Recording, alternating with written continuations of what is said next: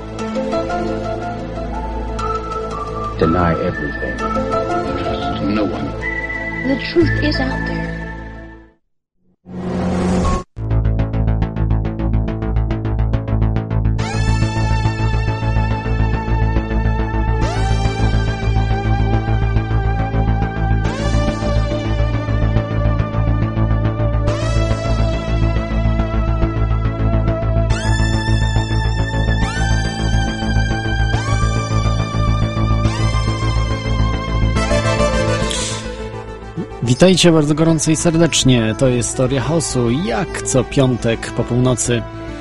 E, dzisiaj mamy Andrzejki 30, właściwie już 1 grudnia, ale powiedzmy, e, że mm, to są Andrzejki, czyli pozdrawiam wszystkich Andrzejów, ale nie tylko. Oczywiście wszystkich Was, słuchaczy, którzy jesteście też na czacie.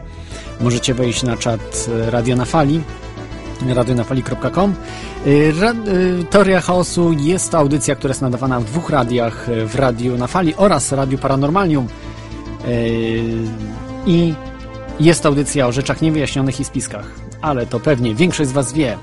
Zawsze mówię to oczywiście, żeby, no, może się tak zdarzyć, że są ludzie, którzy po raz pierwszy słuchają tej audycji. Dzisiaj mamy fenomenalny temat, ale zanim do niego przejdę, chciałbym parę rzeczy y, omówić. Pierwsza sprawa to jest, y, polecam Wam, jeśli jesteście zainteresowani podcastami UFO, takimi, jakimi robił kiedyś, oczywiście w innym temacie, y, Bogusław Wołoszański, to polecam Wam wejść na stronę polakpotrafi.pl i tam jest mój projekt właśnie Teorii Chaosu do zrobienia tego typu profesjonalnych podcastów, których brakuje jednak w Polsce. Nie ma właśnie wielu y, takich podcastów, a takich podcastów w ogóle nie ma. Także, także polecam, jeżeli chcielibyście, żeby coś takiego powstało, otrzymać też nagrody. y, Każdy wpłacający otrzyma nagrody odpowiednie do tego, ile wpłacił, więc, więc polecam Wam. No, myślę, że się uda. Trzymam za to kciuki.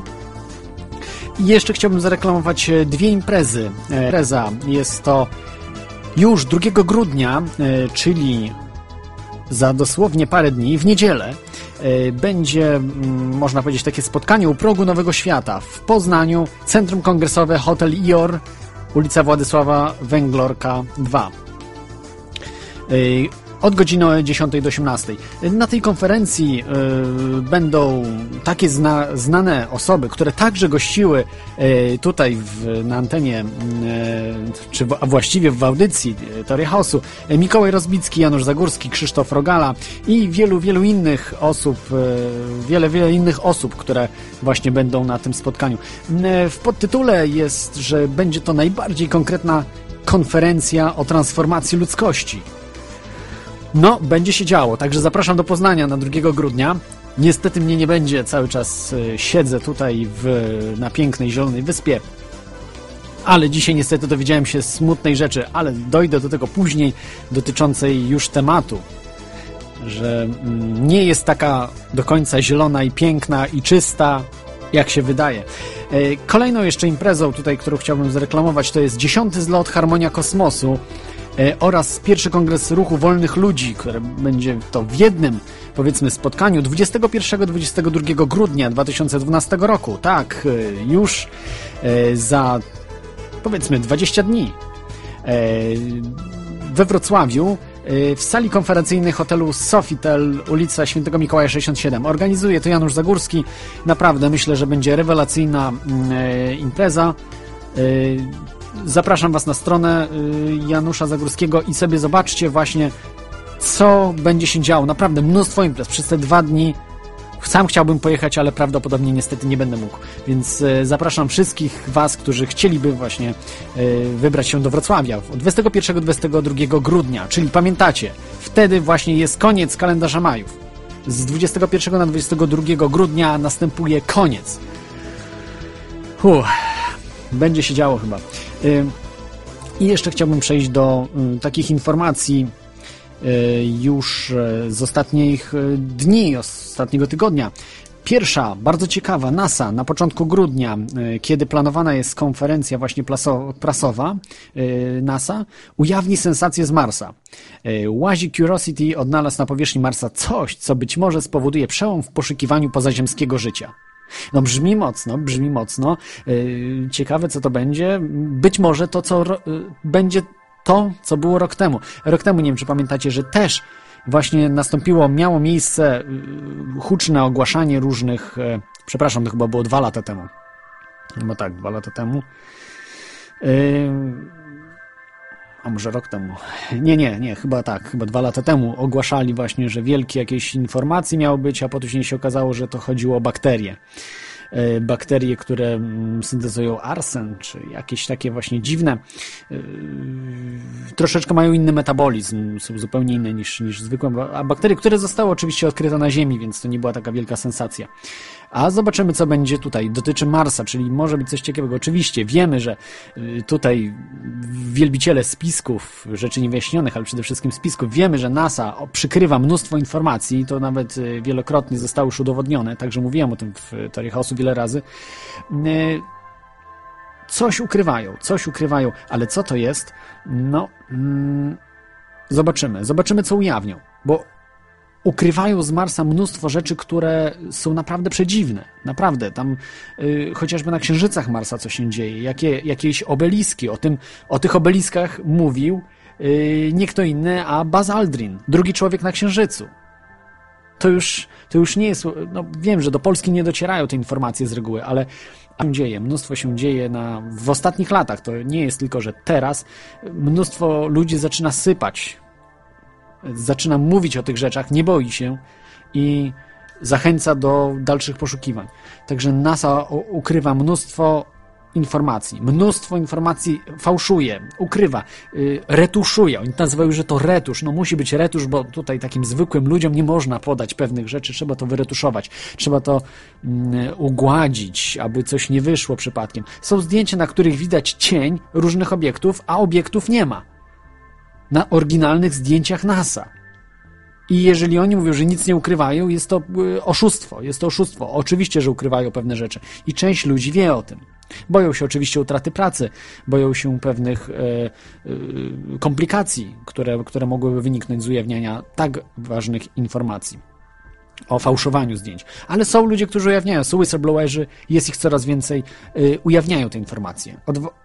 Są na tyle odważni, że mówią o tym otwarcie. Często to są graficy, którzy pracowali w, w, różnych budynkach NASA.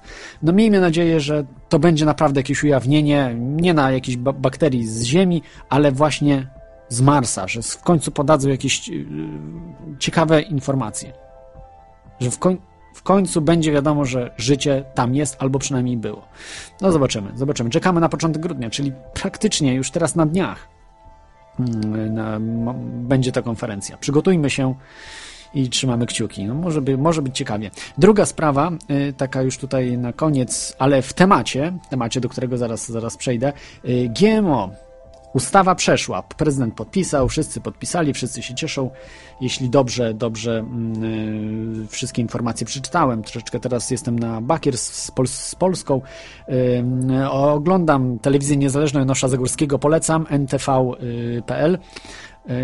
I tam okazuje się, że przyłączyła się do ruchu anty-GMO, przyłączyła się sama Doda.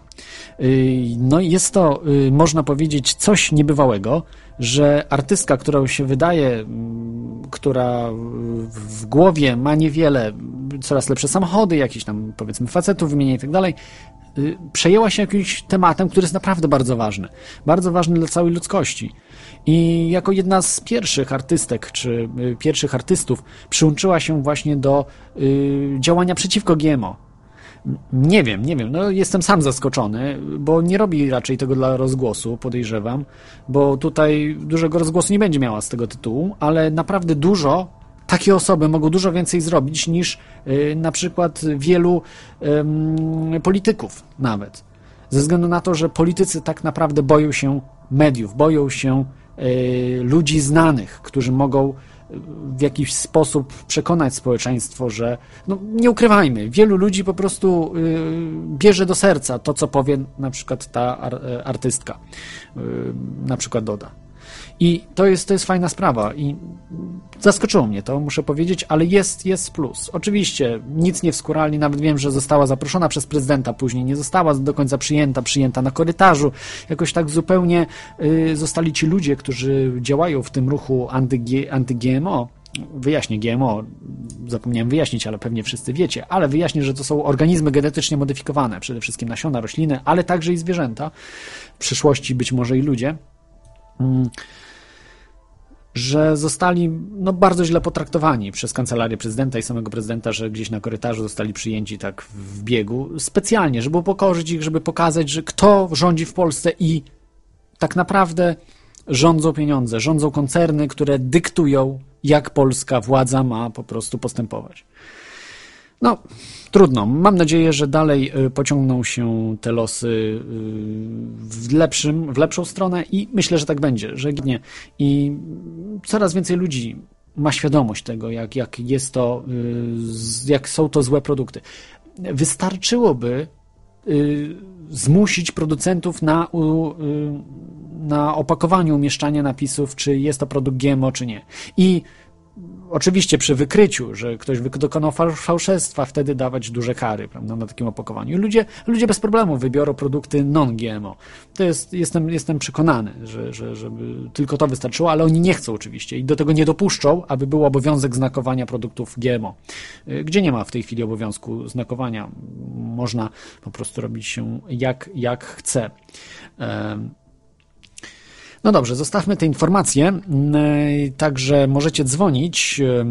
Skype radionafali.com, telefon 22 398 82 26, wewnętrzny 321 e, i mm, Możecie także wejść na czata, jak mówiłem, radionafali.com, możecie się tam zalogować. Jest e, sporo osób, które właśnie rozmawiają w różnych tematach, bardzo często, bardzo często właśnie w temacie audycji, a dzisiejszym tematem audycji jest zacznę jak zwykle tematem, e, tą naszą dzisiejszą audycję, właściwie już tą formalną część audycji. E, badania w dziedzinie medycyny dokonały tak olbrzymiego postępu, że dziś, praktycznie biorąc, nikt już nie jest zdrowy. Bertrand Russell. Ja myślę, że pan Bertrand Russell ma rację w tym, ale o tyle, że faktycznie medycyna dąży do tego, aby wykrywać choroby. Nawet tam, gdzie to nie jest choroba. Się już nawet się uważa ciążę za chorobę y, w pewnych, w pewnych kręgach. No jest, jest to dosyć absurdalne. Czy też y, chorobą jest y, za duża ilość witamin, ale do tego wszystkiego dojdziemy. Czyli dzisiaj porozmawiamy o, medy o medycynie i chorobach i tak dodałem troszeczkę, żeby Was zachęcić do przyjścia na tę audycję, Was, że yy, tak, od trzech lat nie choruję, i jest to prawda, mogą ludzie, mogą moja rodzina czy, y, czy osoby, które, które mnie znają, mogą to potwierdzić. A tylko dlatego nie choruję, że zainteresowałem się spiskami. I tylko i wyłącznie dlatego, bo nie miałem wiedzy żadnej w, tym, w tych tematach. Także od praktycznie od początku, od końca 2009 roku, od początku 2010 roku, kiedy zacząłem stosować tego typu rzeczy, nie choruję. I Dlaczego nie choruję, to będzie na, na koniec audycji, o tym opowiem. Natomiast na, począ na początek e, tej audycji bym chciał porozmawiać troszkę o rzeczach zdrowych, niezdrowych, e, co uważacie za rzeczy zdrowe, za niezdrowe. Ja od razu powiem tutaj, że nie jestem żadnym ekspertem, nie mam dużej wiedzy w, dotyczących medycyny, chorób, y, dobrego odżywiania itd., tak itd. Tak Ale robiłem eksperymenty na sobie i to mogę potwierdzić, e, to wszystko, co. No, byłem królikiem doświadczalnym. I mogę wszystko potwierdzić, to, co na sobie robiłem, co przeżyłem i co uzyskałem dzięki temu. E, nic innego nie traktujcie jako, jak, jako pewnik. Bo nie mam, nie mam takiego pe pewnika dotyczących różnych rzeczy, które, które w internecie są opisywane.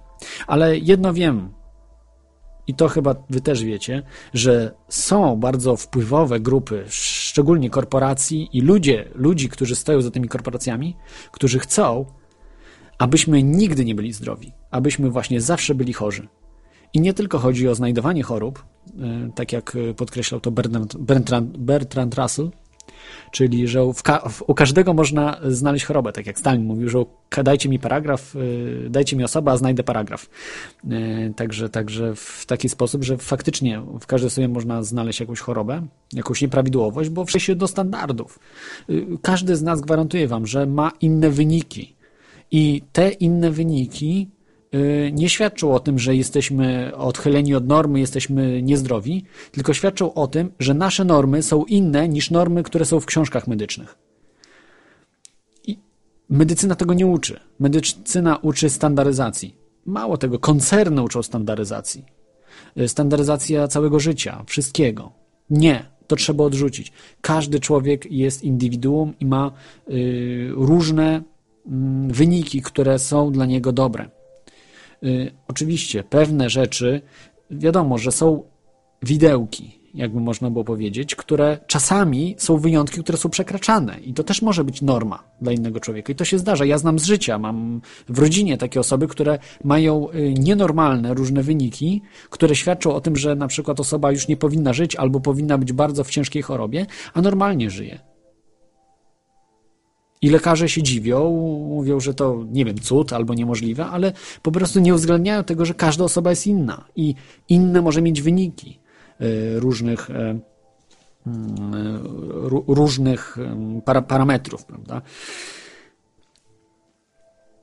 I tak tutaj właśnie, rzeczy zdrowe i niezdrowe. E, jak chcecie właśnie dzwonić, macie może przykłady z życia waszego, jak coś wam zaszkodziło, jak dostaliście, powiedzmy, mm, uleczyliście się z czegoś sami lub z medycyną tą standardową, to dajcie znać, dzwońcie radionafali.com lub telefon 22 398 82 26 wewnętrzny 321 i powiedzcie o tych wszystkich rzeczach. Ja na koniec będę, będę mówił właśnie o sobie, o tych rzeczach, które ja mm, w swoim życiu dokonałem, i dzięki którym właśnie nie choruję.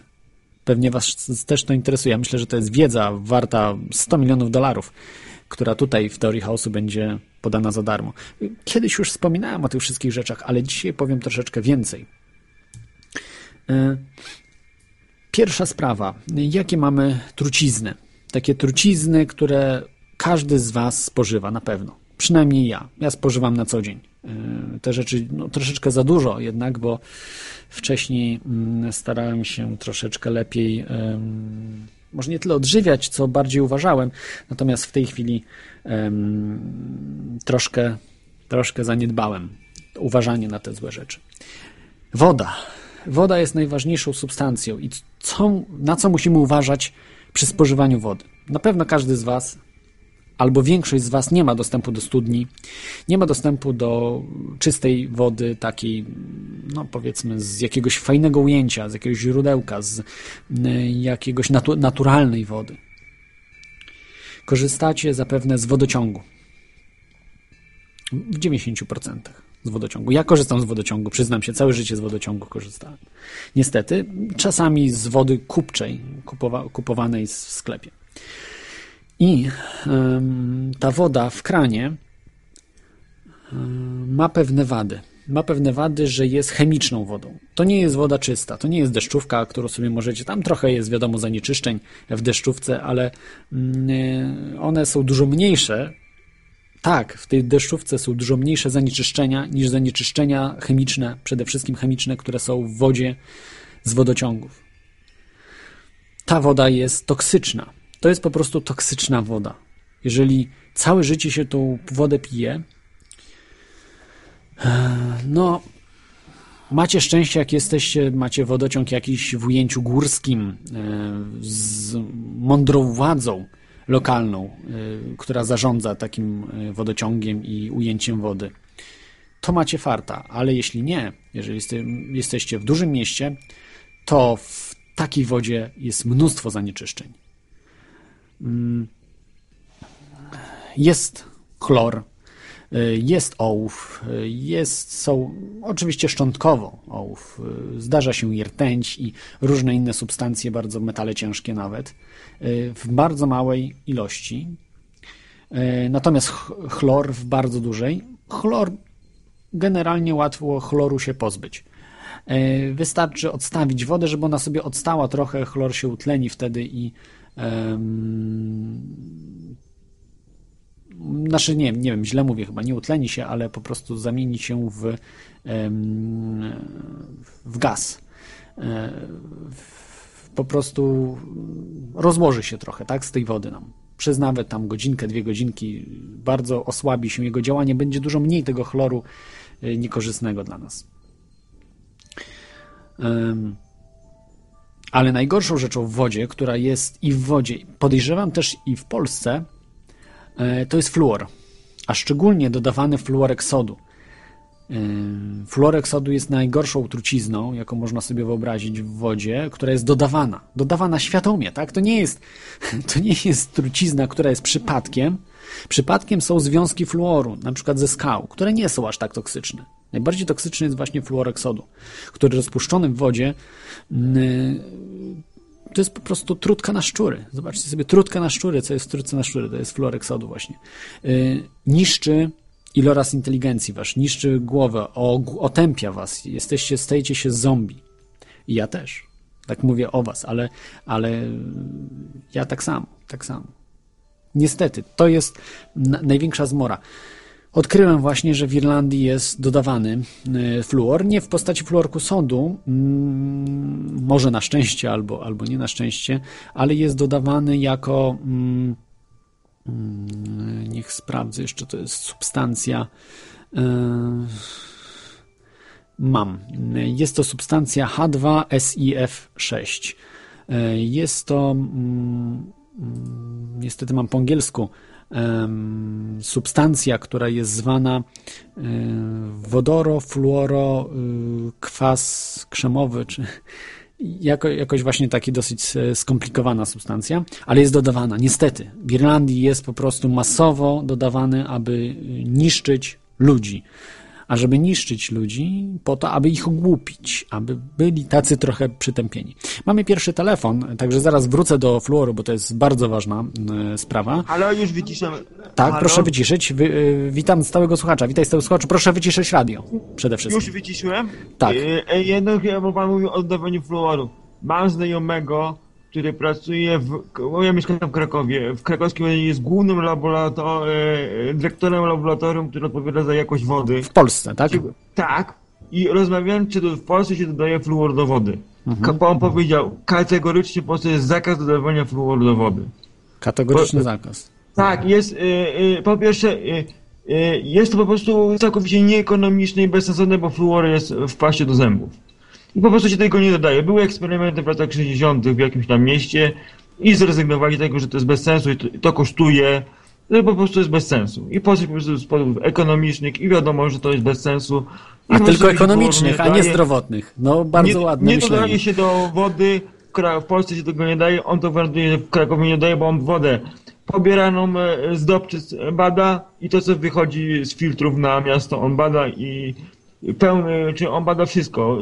Chemia, bakterie, wszystko on bada i on, e, on w Krakowie, tak? W Krakowie. To jest w Krakowie, czyli, czyli w Krakowie. Yy... A, I też on e, był na konferencji yy, tych odwody, była konferencja, to że było i ten i w żadnym mieście nie dają fluoru w Polsce żadnym, ale warto sprawdzić, także, także sprawdźcie też w innych miastach. Ja nie, nie, nie twierdzę, że yy, do, dodaje się yy, fluor w Polsce, bo tego po prostu nie wiem. Kiedyś się dodawało na 100%. Kiedyś, to kiedyś, na 100%. Kiedyś mówili, Jeszcze za komuny to na pewno. Eksperymentalnie w dwóch miastach był eksperyment yy, i, i, i, i zrezygnowali z tego i, i tego w Polsce się nie dodaje, bo się pytałem. W Krakowie na 100% wodę bada wejście i wyjście, a, a jak rozmawiał, było jakieś spotkanie tych, co odpowiadają za jakość wody w Polsce, w wodociągach, tych dużych, w dużych miastach, nigdzie się fluoru do, do wody nie dodaje w Polsce. No to bardzo dobrze. W większości krajów europejskich się nie dodaje, natomiast w krajach y, pozaeuropejskich często się właśnie to stosuje. Stan, w Stanach Zjednoczonych chociażby y, masowo. Oczywiście ja e, byłem u dentysty i po oczyszczeniu zębów taka specjalna maść z fluorem e, w zębach chwilę trzymałem, żeby po czyszczeniu, żeby uzupełnić te braki po czyszczeniu zębów. To oczywiście dodałem. Wtedy no miałem fluor w zębach, ale tego nie połykałem, tylko wypłukałem potem buzię i tyle. Niestety ten fluor ci wnika też w organizm, bo przenika się, przez ra- dziąsła. a to się używa raz do roku, jak się czyści zęby u dentysty. Odkamienianie zębów miałem. Teraz mi się świecą.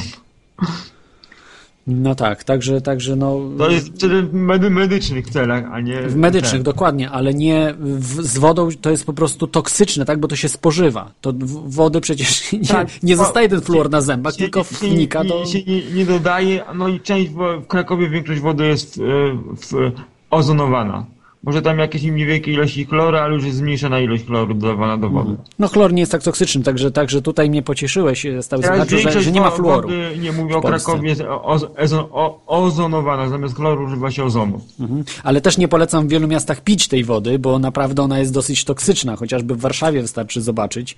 Bo to jest woda idzie w Warszawie, woda idzie z Wisły. Yy, W niektórych miejscach w Warszawie jest dobra, ale w większości nie nadaje się absolutnie do picia, jedynie do mycia. I to też tak. W Warszawie Powiedzmy. to woda idzie z tych e, studni e, Kaśka się nazywa. E, Głębino wbitych w dno. Tam jest to złoże piaskowe, co się woda częściowo filtruje, potem idzie na główne filtry. Było o tym w telewizji, dokładnie było pokazane.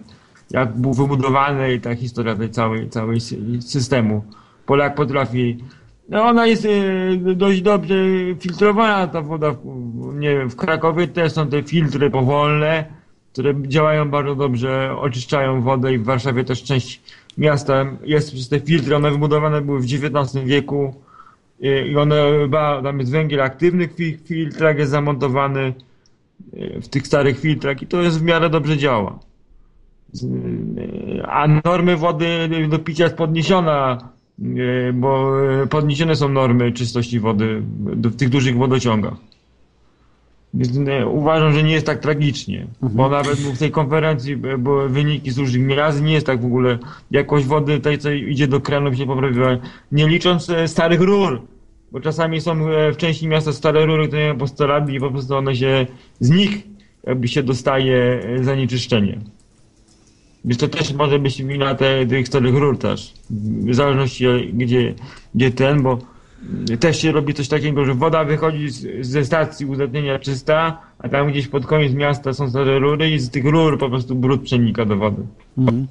Tak, także to jest, to jest taka cie- Po prostu ciekawa trzeba rury wymieniać. Wymienię, mu- musi po prostu, e, trzeba jest sukcesywnie, miasto musi je powymieniać, a to jest dość Koszty kosztowne. Mhm. Tak, y, też są zanieczyszczenia z rur, prawda, które czy tam... Jak ma rura 100 lat, to musi się e, e, jakieś zanieczyszczenie z Dokładnie. niej się przedostać. Ale dobrze, że fluoru nie ma, także jestem uspokojony. Znaczy, Ja nie jestem uspokojony, bo akurat jestem Ja w miejscu, kiedyś, gdzie jest ja to fluor. kiedyś mówiłem o tym flu, fluorze tutaj gdzieś z rok temu, też była dyskusja i to pan o tym zapomniał, że w Polsce się fluoru nie dodaje. Yy, No, nie mówiłem o Polsce, że, że się dodaje, bo nie byłem pewny, ale jak, jak mówisz, że właśnie tutaj fachowiec y, powiedział, że, y, że nie dodaje się, ale warto sprawdzić jednak, warto zrobić analizę, czy się nie dodaje przypadkiem, bo może taki naukowiec też nie mówić do końca prawdy, żeby nie robić paniki wśród ludzi. No, różnie może on, być. y, on to, on y, nie, na Kraków to nie, nie, nie jestem na 100%, bo on, on, on odpowiada za to za jakość wody, to on wie co, co bada, y, ma codziennie na wynikach badań, y, wie co się dodaje i jaka jest woda na wejściu i wyjściu z, ze stacji uzdatniania. Więc na Kraków jestem 100%. Nic nie dodają, nie dodają fluoru.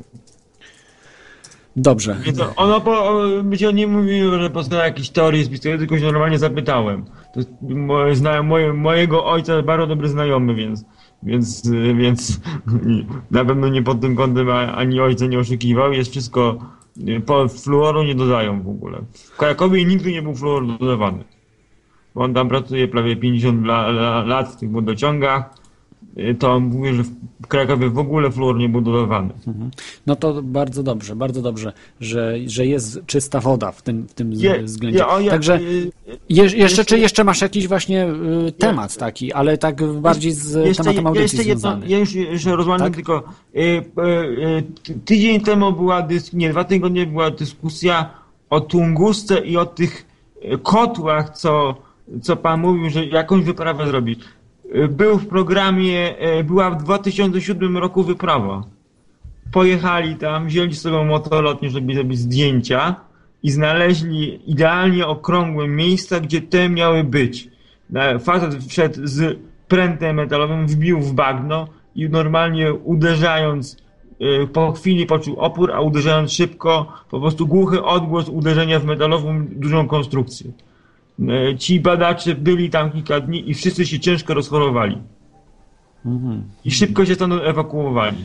Tak, ja słyszałem właśnie o takich różnych... y, W wyprawach 2007 ciekawych. roku była wyprawa prostu naukowców, żeby spróbować. Ale że potem nikt nie wraca, to jest też takie zadziwiające, że, że byli, ale potem nikt nie jedzie znowu. Tak Nie, by, po, po prostu y, z- jest tam metalowa ta rzecz, jest tam metalowa tam rzecz y, w, w tym bagnie. Po prostu y, oni się rozchorowali, dostali ci bardzo rozchorowali się, szybko stamtąd uciekli, bo ryzykowaliby życiem, gdyby wszyscy stracili siłę, leżeli się, w ogóle ruszali i po prostu ewakuowali stamtąd. W 2007 roku była wyprawa. Mhm. Ja, ja słyszałem, że y, tam są takie zjawiska, właśnie być może promieniotwórczość jest y, tam, dlatego właśnie się zapada na różne choroby. Jest to, jest to właśnie niebezpieczne. powodu ci naukowcy się po prostu stamtąd z powodów e, zdrowotnych się stamtąd wycofali. Dobrze, ja dziękuję Ci za ten Ja, temat. Musimy wracać do. rzecz. W, w, środę, w czwartek o 22 jest nowa seria spotykania z UFO, ale w Europie. Bardzo ciekawe. Pierwszy O. odcinek też był fajny. Y, i w jakiej telewizji? Na jakim kanale? E, Naciąg grafik, bo były Na- Stany Zjednoczone, a teraz jest National Europa. Geographic. O, to te, te, do tego kanału trzeba uważać, bo tam dużo jest właśnie dezinformacji w National Geographic. Ale było fajne. sa- Leciał mały samolot wojskowy, teraz w Europie króciutko. Ludzie z lądu wi- widzieli, ale w tym momencie, gdy to UFO leciało nad tym samolotem, była elektrownia duża wodna i całkowicie elektrownia straciła moc. O, Turbiny pracowały pełną mocą, woda płynęła, wierniki się kręciły, a elektrownia dawała w ogóle prądu.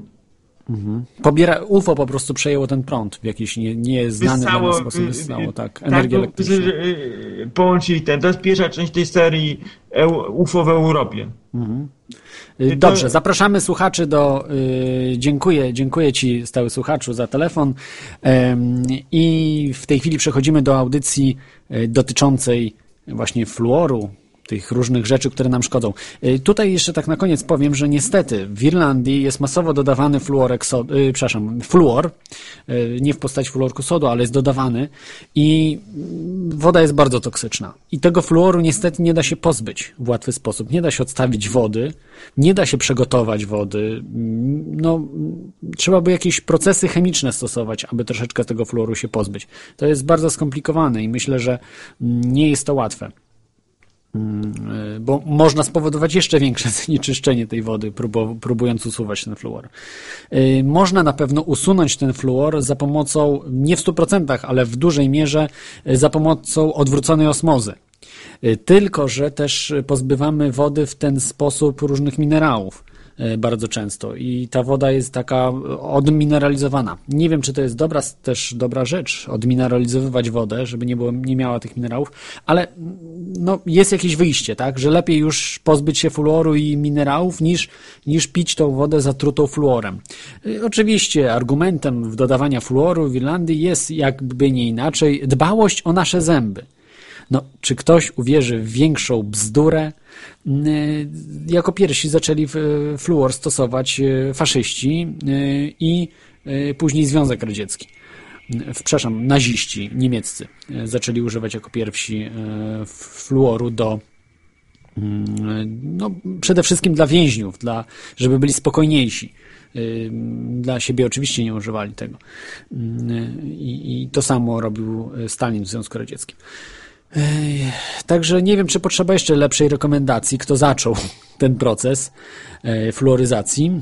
E, Oczywiście dla naszych zębów. Ja muszę powiedzieć, pozbyłem się pas z fluorem i zęby mam e, jakby zdrowsze. A Zdarza mi się, nie super dbam o zęby, natomiast, natomiast e, pasty bez fluoru też są dobre. Też są dobre, naprawdę jest, e, nie, nie potrzeba m, robić e, jakiś, koniecznie z fluorem musi być. Powiedzmy, można czasem raz na ile użyć z fluorem pasty, ale można odstawić też i nie. mm, Trzeba po prostu czyścić zęby przede wszystkim. To jest ważne. Najważniejsze jest, e, jeśli chodzi o zęby, czyszczenie z różnych pozostałości i uważanie na cukier. Cukier bardzo powoduje niszczenie zębów, więc e, tutaj e, warto też przejść na alternatywny cukier. Nie mówię o słodzikach, absolutnie. Jest to trucizna kolejna. Obok fluoru jedna z największych, m, jeśli chodzi właśnie mm, o słodziki, a szczególnie aspartam. E, więc, e, więc unikajcie, e, bo możecie nawet jeśli jesteście cukrzykami, kupić inne cukry, nie, nie te, które możecie przyjmować. No, chociaż o cukrzykach no, nie chcę się wypowiadać, bo mogę, mogę y, być y, w błędzie, ale na przykład stevia, y, roślina, która jest y, bardzo słodka, a troszeczkę inaczej smakuje, prawda, niż zwykły cukier, ale jednak jest zdrowa i nie psuje zębów. Jest jeszcze taki cukier brzozowy ksylitol, który też jest y, dużo bardziej zdrowy od y, tego cukru buraczanego czy trzcinowego. Yy, No i oczywiście cukry, te, które są w owocach, yy, naturalne, fruktoza przede wszystkim i też są dużo, dużo lepsze niż, niż ta yy, sacharoza, która jest w, no, masowo, masowo spożywana, prawda? Więc, więc to, jest, to jest ważna sprawa. I myślę, że on z fluorem w końcu też z Irlandii zniknie, oby. W Wielkiej Brytanii nawet jest mniejsza fluoryzacja. Jest też, ale dużo mniejsza. Natomiast w Irlandii jest to robione na skalę masową i y, oczywiście ta skala jest dużo mniejsza niż w Stanach Zjednoczonych, czy y, chyba też w Kanadzie, ale Stany Zjednoczone to jest chyba lider, lider fluoryzacji. No to jest robione, tam już się fluorek z po prostu daje ludziom bezpośrednio, no potworne rzeczy. Możecie sobie zobaczyć na filmach Alexa Jonesa, jest y, pokazane właśnie te instalacje, które do wody idą i jest napisane właśnie co tymi rurami płynie. Y, Także, także jest kawa na ławę u niego w, w jego telewizji, w jego show też i radiowym i na jego stronie infowars.com czy też właśnie Alex Jones Show. Polecam, polecam bardzo zobaczyć, co się właśnie dzieje w Stanach. Ale na szczęście w Europie jest lepiej. Myślę, że też Irlandia w końcu się obudzi i nie będzie takiej złej wody. Będę mógł bez problemu wypić. y, Nie, nie, nie. Wcześniej cały czas naprawdę piłem, bo byłem jeszcze w innym mieście, więc tam była gorsza woda. Nie tylko był fluor, ale było duże zatrucie ogólne. Natomiast, e, natomiast nie było e, nie było mm, e, takiego no, fluor też był, o, tak powiem, troszeczkę się zamieszałem, ale, ale piłem wodę ze sklepu, prawda, sklepową, która też mogła mieć trochę fluor, ale na pewno nie aż takiej ilości, bo ten fluor jest dodawany, rozumiecie, są po prostu dodatkowe instalacje w, mm, w wodociągu. Są dodatkowe instalacje, które pompują, wrzucają ten fluor do wody, rozpuszczając go wcześniej. To jest, to, jest, to jest po prostu trucie ludzi. I, I też na stronach tutaj w Irlandii, zaraz tutaj na czata wam wkleję y, informacje, jakie są y, po prostu, no. Y, o, niestety, komputer mi się zawiesił, także później, później wam myślę, że wkleję. A na pewno będzie w linku, jeżeli odsłuchujecie to jako podcast już ze strony, na pewno na stronie będzie ten link. Okej. Kolejna rzecz. GMO właśnie, genetycznie modyfikowane organizmy, zmodyfikowane organizmy. Ym, To jest puszka Pandory, która została otwarta, bez żadnej kontroli, bez żadnej odpowiedzialności.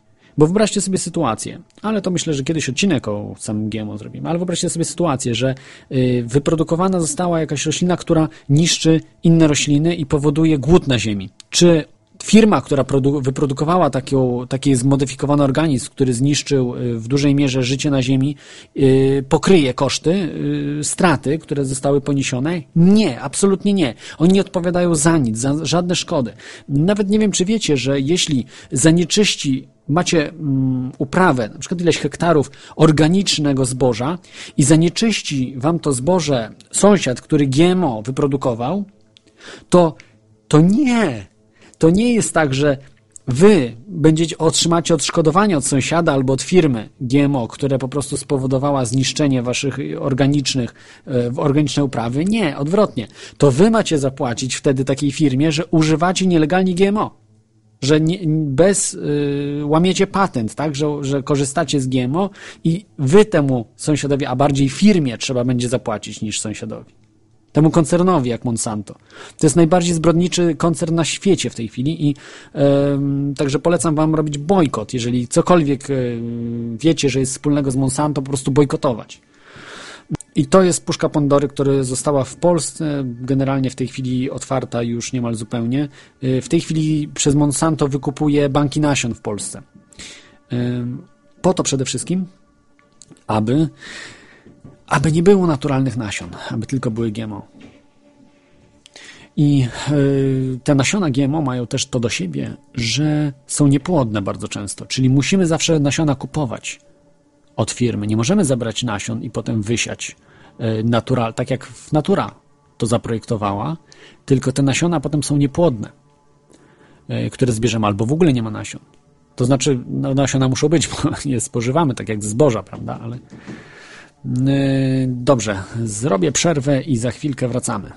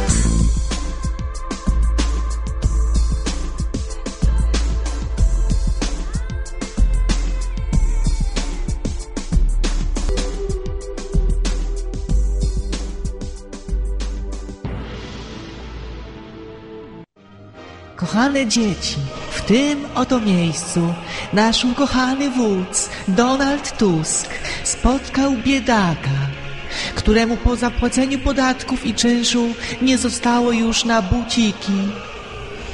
Wódz zasromał się wielce i po chwili zastanowienia zdjął swoje własne buciki i podarował je ubogiemu.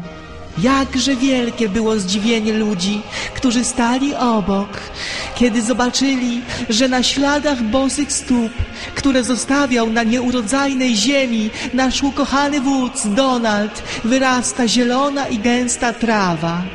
Od tego czasu to miejsce nazywamy Zieloną Wyspą.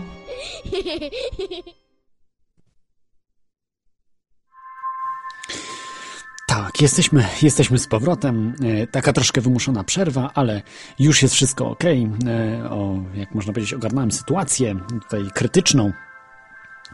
E, Jesteśmy właśnie przy GMO.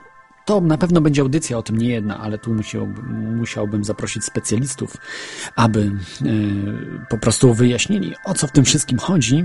Mamy kolejny telefon. Słyszę, jest, jest z nami Bogdan. Witaj Bogdanie. Witam, witam. Ym, Yy, Masz informację ja o UFO, taką- tak? tak? Proszę, proszę mów. Y, Co się działo? Widziałeś UFO? Tak, raczej no to chodzi o to, że po prostu oglądałem e, audycję na NTV, w którym tam mówił Bartosz, Bartosz Szoczówka. Opowiadał o obiekcie, który po prostu rozbłył się, zobaczył obiekt, który rozbył się na niebie. Rozjaśnił. No nie, nie była to kometa, nie było to nic innego, tylko tego wytłumaczyć.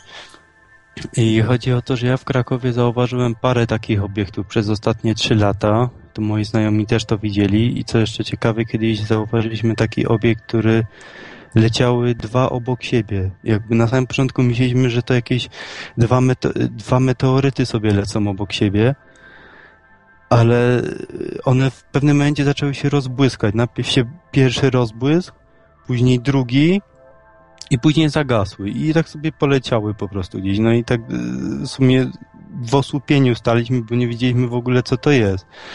Y, To trochę nas wstrząsnęło ta, w szczególności, że w Krakowie jest, no to jest, jest miasto, jest jasno i to niebo nie jest takie, nie jest tak dobrze widoczne, jeśli- jak na przykład tam na wieś, jak się wyjedzie.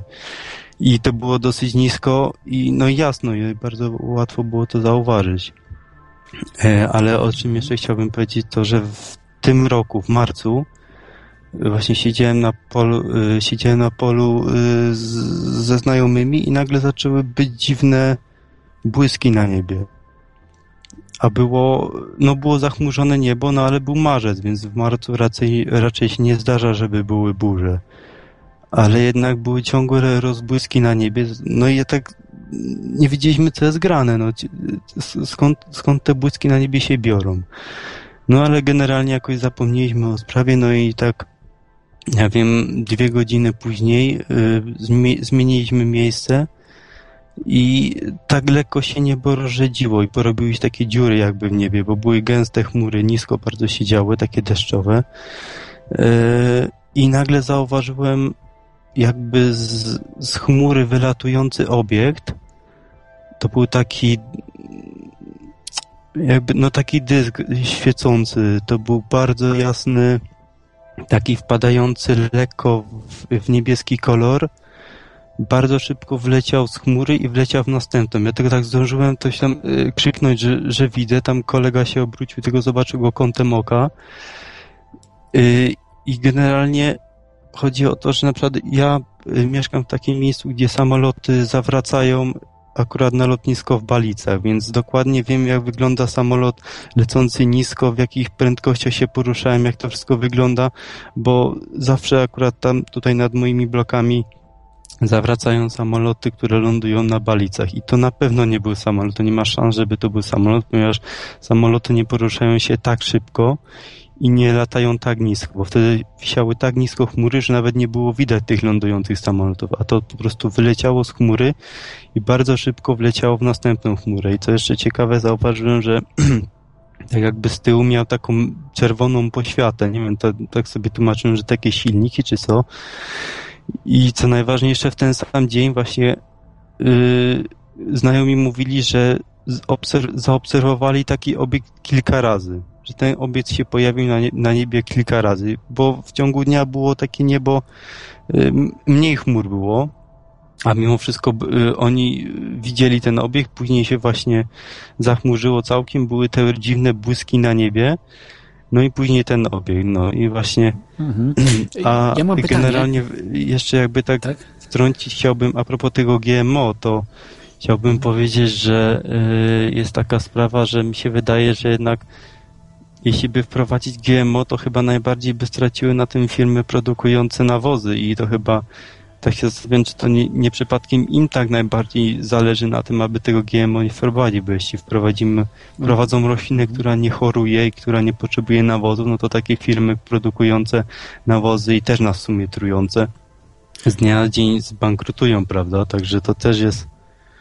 No to myślę, można że, że też, aż tak też chyba nie by to można było uwzględnić. No nie wiem, no ja to tak, tak głośno myślę, jakby to powiedzieć. Mhm. No zob- zobaczymy, zobaczymy jak to będzie. Myślę, że po prostu się ludzie obudzą i, e, bo to też zależy od rolników, tak, od wszystkich, jeżeli, No e, tak. jeżeli ludzie po prostu powiedzą głośno o GMO nie, bo przecież rolnik potem będzie to jadł, tak, też musi sobie zdawać sprawę, że będzie potem w tym całym, jeżeli śmiecimy, to nie śmiecimy, yy, powiedzmy, nawet jeżeli sobie nie śmiecimy, to śmiecimy sąsiadowi i w końcu te śmieci do nas trafią, bo może sąsiad będzie śmiecił nam. Więc, więc to po prostu musi być rozumiane przez całe społeczeństwo. Ja mam pytanie jeszcze do tego UFO, czy zgłaszaliście, czy zgłaszałeś e, te informacje do jakichś ufologów, do organizacji ufologicznych w Polsce, y, ten przypadek? Akurat to do ciebie jako pierwszego to mówię, Ojej, bo to właśnie dzięki. akurat nie wiedzieliśmy co to jest. Na samym początku myśleliśmy, że to może jakaś, jakaś satelita, że po prostu coś spada, bo to na przykład wracając do tych dwóch obiektów, to myśmy sobie to tłumaczyli jakby coś leciało i otarło się o atmosferę ziemską, jakby powiedzieć, że załóżmy leciały jakieś dwa duże obiekty, jakieś śmieci, które się po prostu otarły o atmosferę ziemską i sobie gdzieś tam poleciały. Tylko teraz jak właśnie widziałem y, w NTV wystąpienie pana Bartosza y, jakiegoś tam, już nie, nie pamiętam nazwiska, i właśnie opisywał ten obiekt, to tak właśnie taką retrospekcję dostałem, no i postanowiłem powiedzieć. No akurat no, no się zdarzyło, że, że ty jako pierwszy y, to, wam, wam jako pierwszym to przedstawiam. Mhm. Taką sytuację. Super, warto jakbyś zgłosił właśnie tym y, do Janusza Zagórskiego, czy, czy ludzi z Infry, czy z jakichś innych tam mm, ufologów, którzy zbierają takie informacje, bo oni mają archiwum. Ja to oczywiście y, odnotowuję, prawda, i zbieram, ale raczej, raczej tutaj działam jako, jako audycja. Może nie do końca rozrywkowa, ale jednak też, ale audycja, która ma przybliżyć pewne, pewne zjawiska. I dalej ja nie, nie badam po prostu tych spraw. Warto byłoby y, właśnie, żeby y, wa, przesłuchali po prostu was, porozmawiali z wami ci ufolodzy, którzy No. zajmują się tym na co dzień. Także, także no bardzo ciekawy. Dzięki za tą relację. Y, No bo bardzo ciekawa jest i ja gratuluję już, no można powiedzieć, y, no, tego wydarzenia, tak? Bo już wiesz, No, że coś to jest, jest tak? Coś, to, coś jest, to istnieje. jest wydarzenie. To jest wydarzenie niezłe, zobaczyć spodek taki. No, także, także tutaj mm, mogę tylko pogratulować. Dobrze, dziękuję Ci za, tę za tą informację. Dziękuję też. Yy, To był, to był Bogdan z nami. No, słyszycie, różne rzeczy się wydarzają. Też Wam polecam, aby patrzeć w niebo, patrzeć w niebo, spoglądać, jeździć w różne miejsca dziwne, a może, może i Wy przeżyjecie taką historię. Mm, No nie życzę Wam porwania, bo można oczywiście taki obiekt może wejść w interakcję z człowiekiem i wtedy a wtedy nie jest, nie jest tak e, różowo, Mm, ale myślę, że z reguły nie wchodzi, tylko po prostu się obserwuje różne rzeczy na niebie. Dobrze, wracamy do, oczywiście do mm, zdrowych i niezdrowych rzeczy. Mm, O niezdrowych rzeczach powiedzieliśmy o fluorze w wodzie, o GMO i teraz takie rzeczy, które no na co dzień na pewno, na pewno y, wielokrotnie jecie, jecie, spożywacie, na przykład jak junk food, mm, przemysłowe jedzenie. To nie jest tylko to nie są te pizzerie, nie są te jakieś hamburgery z McDonald'sa czy innych firm, ale także to są y, mikrofalowe jedzenie, bardzo często, nie wszystkie, ale duża część przetworzonego jedze, jedzenia, które, które trafia w mikrofali, na przykład sobie odgrzewacie, czy też y, takie szybkie jedzenia, które gdzieś się na szybko odgrzewa, one są tam, tam mnóstwo konserwantów, jest mnóstwo nie, niedobrych rzeczy, mnóstwo chemii, także takiego jedzenia absolutnie nie polecam i to powoduje też duże duże mm, no, cho- chorobotwórczość wtedy? Wtedy człowieka choroby łapią, jeżeli za dużo takiego jedzenia jecie. Kolejne to jest jedzenie faszerowane hormonami, szczepionkami, pestycydami i inną chemią. E, oczywiście to są, mm, e, to są chociażby, to jest rolnictwo przemysłowe, czyli przenawożone, e, za dużo nawozów za dużo y, szczepionek, za dużo y, jakichś, no przepraszam, nie szczepionek, pestycydów y, w takich roślinach. Ale jeśli chodzi o zwierzęta, no to właśnie tam szczepionki, hormony y, faszerowane w jakimś też żarciem GMO, wszystko się modyfikuje w nich. No po prostu się dzieją rzeczy niebywałe. I naprawdę trzeba, y, tutaj trzeba uważać y, na tego typu jedzenie. Jest to jedzenie bardzo złe, yy, szczególnie zwierzęce. Jeżeli jecie mięso i ono jest nafaszerowane hormonami, szczepionkami, to wszystko oddziałuje yy, na nasze organizmy. Także starajcie się unikać jak najmniej mięsa jeść, jak najwięcej mięsa zdrowego, nie z supermarketu, od jakichś yy, takich firm mniejszych, gdzie nie, mają ubój, powiedzmy, nawet tych, jeżeli już mięso jecie, prawda, to, to nie, nie to przemysłowe bo ono jest naprawdę, to jest, to jest to toksyczne. Kurczaki y, są faszerowane całe życie różnymi hormonami, różnymi szczepionkami, różną chemią. Całe życie to jest po prostu wnika w każdą komórkę tego kurczaka. Jest to mm, no, niebywałe. Przerażające rzeczy się dzieją. No, to też się wiem, że oddziaływuje, y, jak za dużo ktoś kurczaka je. Na przykład facet za dużo kurczaka, to mogło piersi facetowi urosnąć. Naprawdę, to nie są żarty. To jest po prostu hormon, hormon na hormonie w, takich, w takim jedzeniu. I to oddziałuje na człowieka, bo pomimo, że to są hormony zwierzęce, to później przedostając się do organizmu człowieka, także działają na człowieka. To są bardzo zbliżone organizmy. Y, Może ptasie trochę mniej, ale jednak y, szczególnie y, jeżeli ssaka na przykład jemy i tak dalej, to już są bardzo zbliżone organizmy. Okej, jeszcze taka rzecz tutaj, mm, która jest taka bardzo nieciekawa mm, powiedzieć, no to oczywiście mm, mleko, żeby ograniczyć trochę mleko, szczególnie właśnie naładowane chemią, hormonami, ym, różnymi innymi substancjami niekorzystnymi.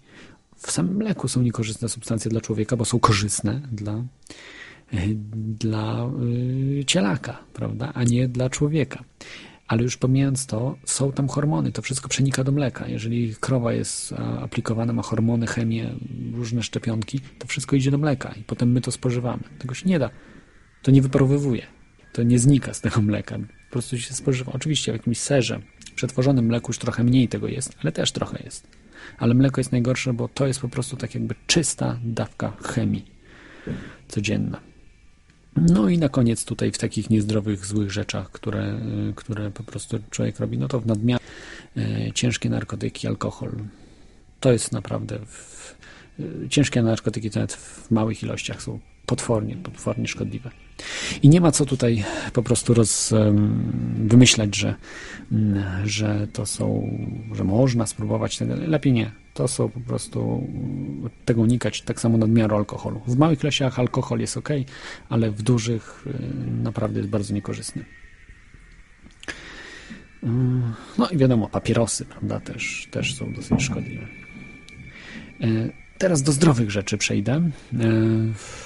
W zdrowych rzeczach e, są takie e, najbardziej, mm, można powiedzieć, pożądane rzeczy.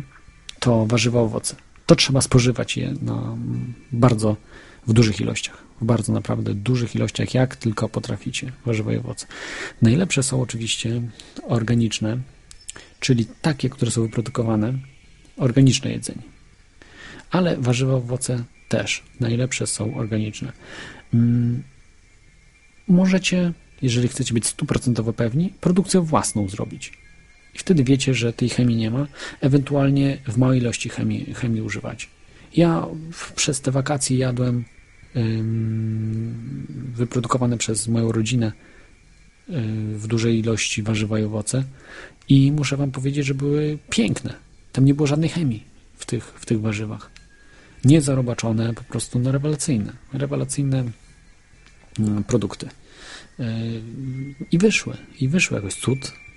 No nie, po prostu to wychodzi. Nie trzeba GMO, żeby wyszły. Nie trzeba tej chemii stosować. Chemia po prostu jest y, to em, stosowana przy masowych produkcjach, bo jeżeli mamy na przykład 100 hektarów marchewki albo 50 hektarów marchewki, no to nie damy rady opielić, prawda, cał, całego tego pola. Nie damy rady zebrać, prawda, jakichś różnych robac, jakiegoś różnego robactwa i tym podobnych, tym podobnych mm, jakichś szkodników, więc to po prostu się wszystko pryska. Pryska, pryska od, e, masowo, co powoduje, że to wszystko przenika do właśnie tych warzyw, owoców. Tego organiczne, jeżeli sami nie wyprodukujecie, to znajomego farmera najlepiej, zaprzyjaźnionego farmera. Jeśli nie macie takiego zaprzyjaźnionego farmera, to y, najlepiej po prostu mm, od jakiegoś farmera, któremu ufacie. Może nie zaprzyjaźnionego, może mniej, ale wiecie, że on naprawdę ma dobre produkty. To się czuje, to się czuje, czy produkt jest dobry, jak smakuje, jakiej jest jakości. To wszystko wyczujecie, na pewno. E, Muszę wam powiedzieć, że ekologiczną kaszę jadłem. Organiczną w 100%. Rewelacja. To w ogóle ta kasza, y, to była kasza gryczana. W ogóle jest inna kasza, którą się w sklepie kupuje. W sklepie kupu, kupowana w ogóle jest taka bezsmakowa bardziej, natomiast tam miała taki aromat, aromat, że aż dosłownie z innego pokoju było czuć, jak pachnie. Poczujecie od razu ekologiczną żywność, czuje się na kilometr. Jajka to samo. Jajka są nafaszerowane hormonami, różnymi rzeczami. Także absolutnie ja staram się unikać takich jajek. A jadłem jajka ekologiczne. Zupełnie inny smak mają. Wygląd nawet. W, zewnątrz są podobne, ale wewnątrz są zupełnie inne. Mm, I, I są dużo smaczniejsze. Naprawdę, to jest inny smak jajka. Niesamowite. No dobrze, to są te. Zostawmy może już tutaj mm, jedzenie w tej chwili pewne jakieś suplementy. Wy możecie cały czas e, dzwonić.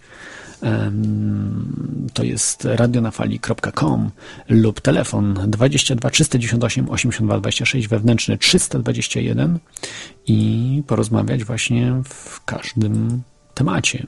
Tak jak tutaj słyszeliśmy, rozmawialiśmy o UFO, że Bogdan, e, słuchacz e, Teorii Chaosu, zadzwonił jako pierwszy właśnie, zgłosił do Teorii Chaosu ten przypadek, który widział. E, Niesamowity. E, Mamy kolejny telefon. To zanim przejdę tutaj do kolejnych rzeczy e, zdrowych, to odbiorę telefon. Mm. Witaj słuchaczu. Witam z nami jest Maciej. Witaj Macieju. No, dzień dobry, dzień dobry, słucham tutaj wszystkich. E, Chciałbym powitać słuchaczy Radia na Fali, słuchaczy Radia Paranormalium. Chciałbym się odnieść tutaj do, do takich tych niezdrowych rz- rzeczy.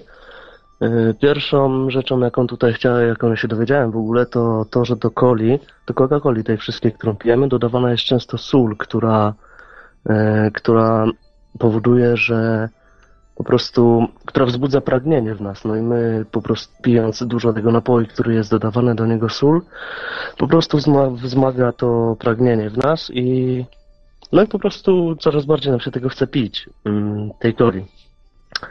I chciałem się tutaj odnieść, w ogóle pozdrowić całego słuchacza, bo jestem jego wielkim fanem. Chciałem się też odnieść tutaj do, e, do tej wody, o której opowiadał e, stały słuchacz, że w dużych miastach stosowane są jakieś filtry. Generalnie nie spotkałem się z tym. Mam rodzinę w Warszawie, sam mieszkam w Lublinie, studiuję też rodzinę w Poznaniu. No i w każdym z tych większych miast po prostu woda jest ohydna. W tych mniejszych miejscowościach, jakie są to, no jest zdatna do picia, bo też mam rodzinę w mniejszych miejscowościach, to po prostu, no tak jak mówię, w Warszawie, w Lublinie, w Poznaniu, w tych dużych miastach nie da się pić wody. Po prostu no nie da się herbaty zrobić czy czegokolwiek. Nie jest to możliwe, a w małych miejscowościach, no po prostu, mm, po prostu ta woda jest lepsza. Tak mi się wydaje, że no, no nie wiem, tak jakby, tak jak tutaj jest mowa o tym, że się dodaje jakieś składniki, Zdrowotne, w cudzysłowie, zdrowotne, tak, to, tak, to tak jest argumentowane. Oni podkreślają, że to jest dla naszego zdrowia, to, że, że zęby tak, mamy zdrowe mieć. Generalnie, mm, generalnie sam tutaj w Lublinie, jak na przykład, nie wiem, podlewam, generalnie podlewam kwiaty czy coś, to, yy, to jak ta woda po prostu wyschnie, to się robi taki biały osad. No straszne to jest, no nie wiem, Ale to kamień może czy- być, wiesz, wapni po prostu, y, bo tych naprawdę trucizn nie widać, tych, tych strasznych trucizn, y, one są niewidoczne, tak jak na przykład fluor, to jest straszna No, trucizna to- i, to- i nie widać to- kompletnie. Do wody dodają wapń, ale to w, w celu czego? Czy to, To po znaczy prostu nie, po prostu woda chyba ma, wiesz, wapni. Yy, Także, tak, żebym się chyba tym nie przejmował za bardzo. Ja się nie znam na tyle, ale wydaje mi się, że to jest po prostu, m, może nie wiem, może się z tego wapnia tworzyć mogą y, y, kamienie, ale kamienica nerkowa myślę, że też jest spowodowana innymi rzeczami, nie tylko, nie tylko wodą. Oczywiście woda może się przyczynić, więc to chyba nie jest aż taka trucizna, wydaje mi się, że są chyba, a może coś innego, mogę się mylić. Co Może, może być trucizną? hoduję też, też węża, zajmuję się trochę terrorystyką, to yy, jest też takie forum jedno, na, na nim jest właśnie też był podejmowany temat tej wody takiej chlorowanej i generalnie większość tych hodowców takich polecanych w Polsce szczerze odradza tą wodę już mówią, że lepiej jest kupić tą taką mineralną w tym niż, niż po prostu poić te, te gady wszystko tą wodą taką yy, powiedzmy z kranu, czy nawet przygotowaną z racji właśnie na zawartość tego tego, tego wapnia, no nie wiem. Inny, innym tematem, jakim, do jakiego chciałem się jeszcze odnieść, to jest e, to jest e, to jest właśnie całe to GMO, które, które u nas właśnie w Polsce jest wprowadzane. Myślę, że pierwszym takim podstawowym faktem, nad którym się warto jest zastanowić, to to, czy to jest w ogóle nam potrzebne tutaj w Polsce, bo z tego, co ja się orientuję, to cała ta modyfikacja genetyczna jest w celu Nadprodukcja jest wszędzie w Europie przecież, a, a jednak się wpuszcza to GMO. Właśnie. no. Cała ta produkcja jest po to, żeby to na przykład, nie wiem, rosło, dało większy plon, czy tam bardziej jakiś, nie wiem, odporny na, na jakieś, mm, nie wiem, zarazki. Jeśli to w ogóle miałoby być testowane, moim zdaniem, przez jakieś, jakieś organizacje czy coś, to lepiej by to było wprowadzić gdzieś tam w Afryce, gdzie ludzie generalnie wyboru raczej nie mają nad tym, czy, czy, czy hodować sobie jakąś małą kukurydzę, która nie daje praktycznie plonu, czy, czy hodować sobie kukurydzę GMO, która daje kolby, Nie, to, to, to jest mit trochę. ogląda się całą rodzinę wyżywić i to raczej tam by powiedzieć, wprowadzali, a czemu prowadzają to tutaj u nas w Polsce i w Europie? To Bo Polacy mają pieniądze, w Europie ludzie mają pieniądze, y, Afrykańczyków nie będzie stać na GMO. Więc to jest taki problem, że y, po prostu y, oni, to jest mit taki, że, że Afryka głoduje, to zrobimy GMO i będzie nagle jedzenie. To nie o to chodzi. Afryka naprawdę y, mnóstwo produkuje, tylko że wy, wypierane są produkty takie, które oni lokalnie kiedyś robili na, na swój pożytek, na, żeby się wyżywić, tylko robią teraz dla Europejczyków, dla całego świata, czyli kawę, prawda, czyli kakao, herbatę, produkcje, produ, produkty, banany. Y, Produkty, które zajmują olbrzymie uprawy, są przejmowane przez korporacje w ogóle, wielkie y, obszary ziemskie i tej najżyźniejszej y, ziemi, nale- które należą do korporacji. I wtedy te korporacje wypierają normalne rolnictwo standardowe, y, prawdziwe, te takie rzeczy, które potrzebne są właśnie Afrykańczykom do wyżywienia się, bo oni by się bez problemu wyżywili. Afryka by się bez problemu wyżywiła. Tylko to, że my musimy spożywać, prawda, kakao, takie rzeczy luksusowe, dla nas bardziej, yy, kawę i tak dalej, to oni dzięki temu mają yy, po prostu muszą sprowadzać tak żywność. Nawet dochodzi do takich rzeczy, że muszą sprowadzać prawda, z krajów dotowaną żywność, na przykład z Europy czy ze Stanów Zjednoczonych.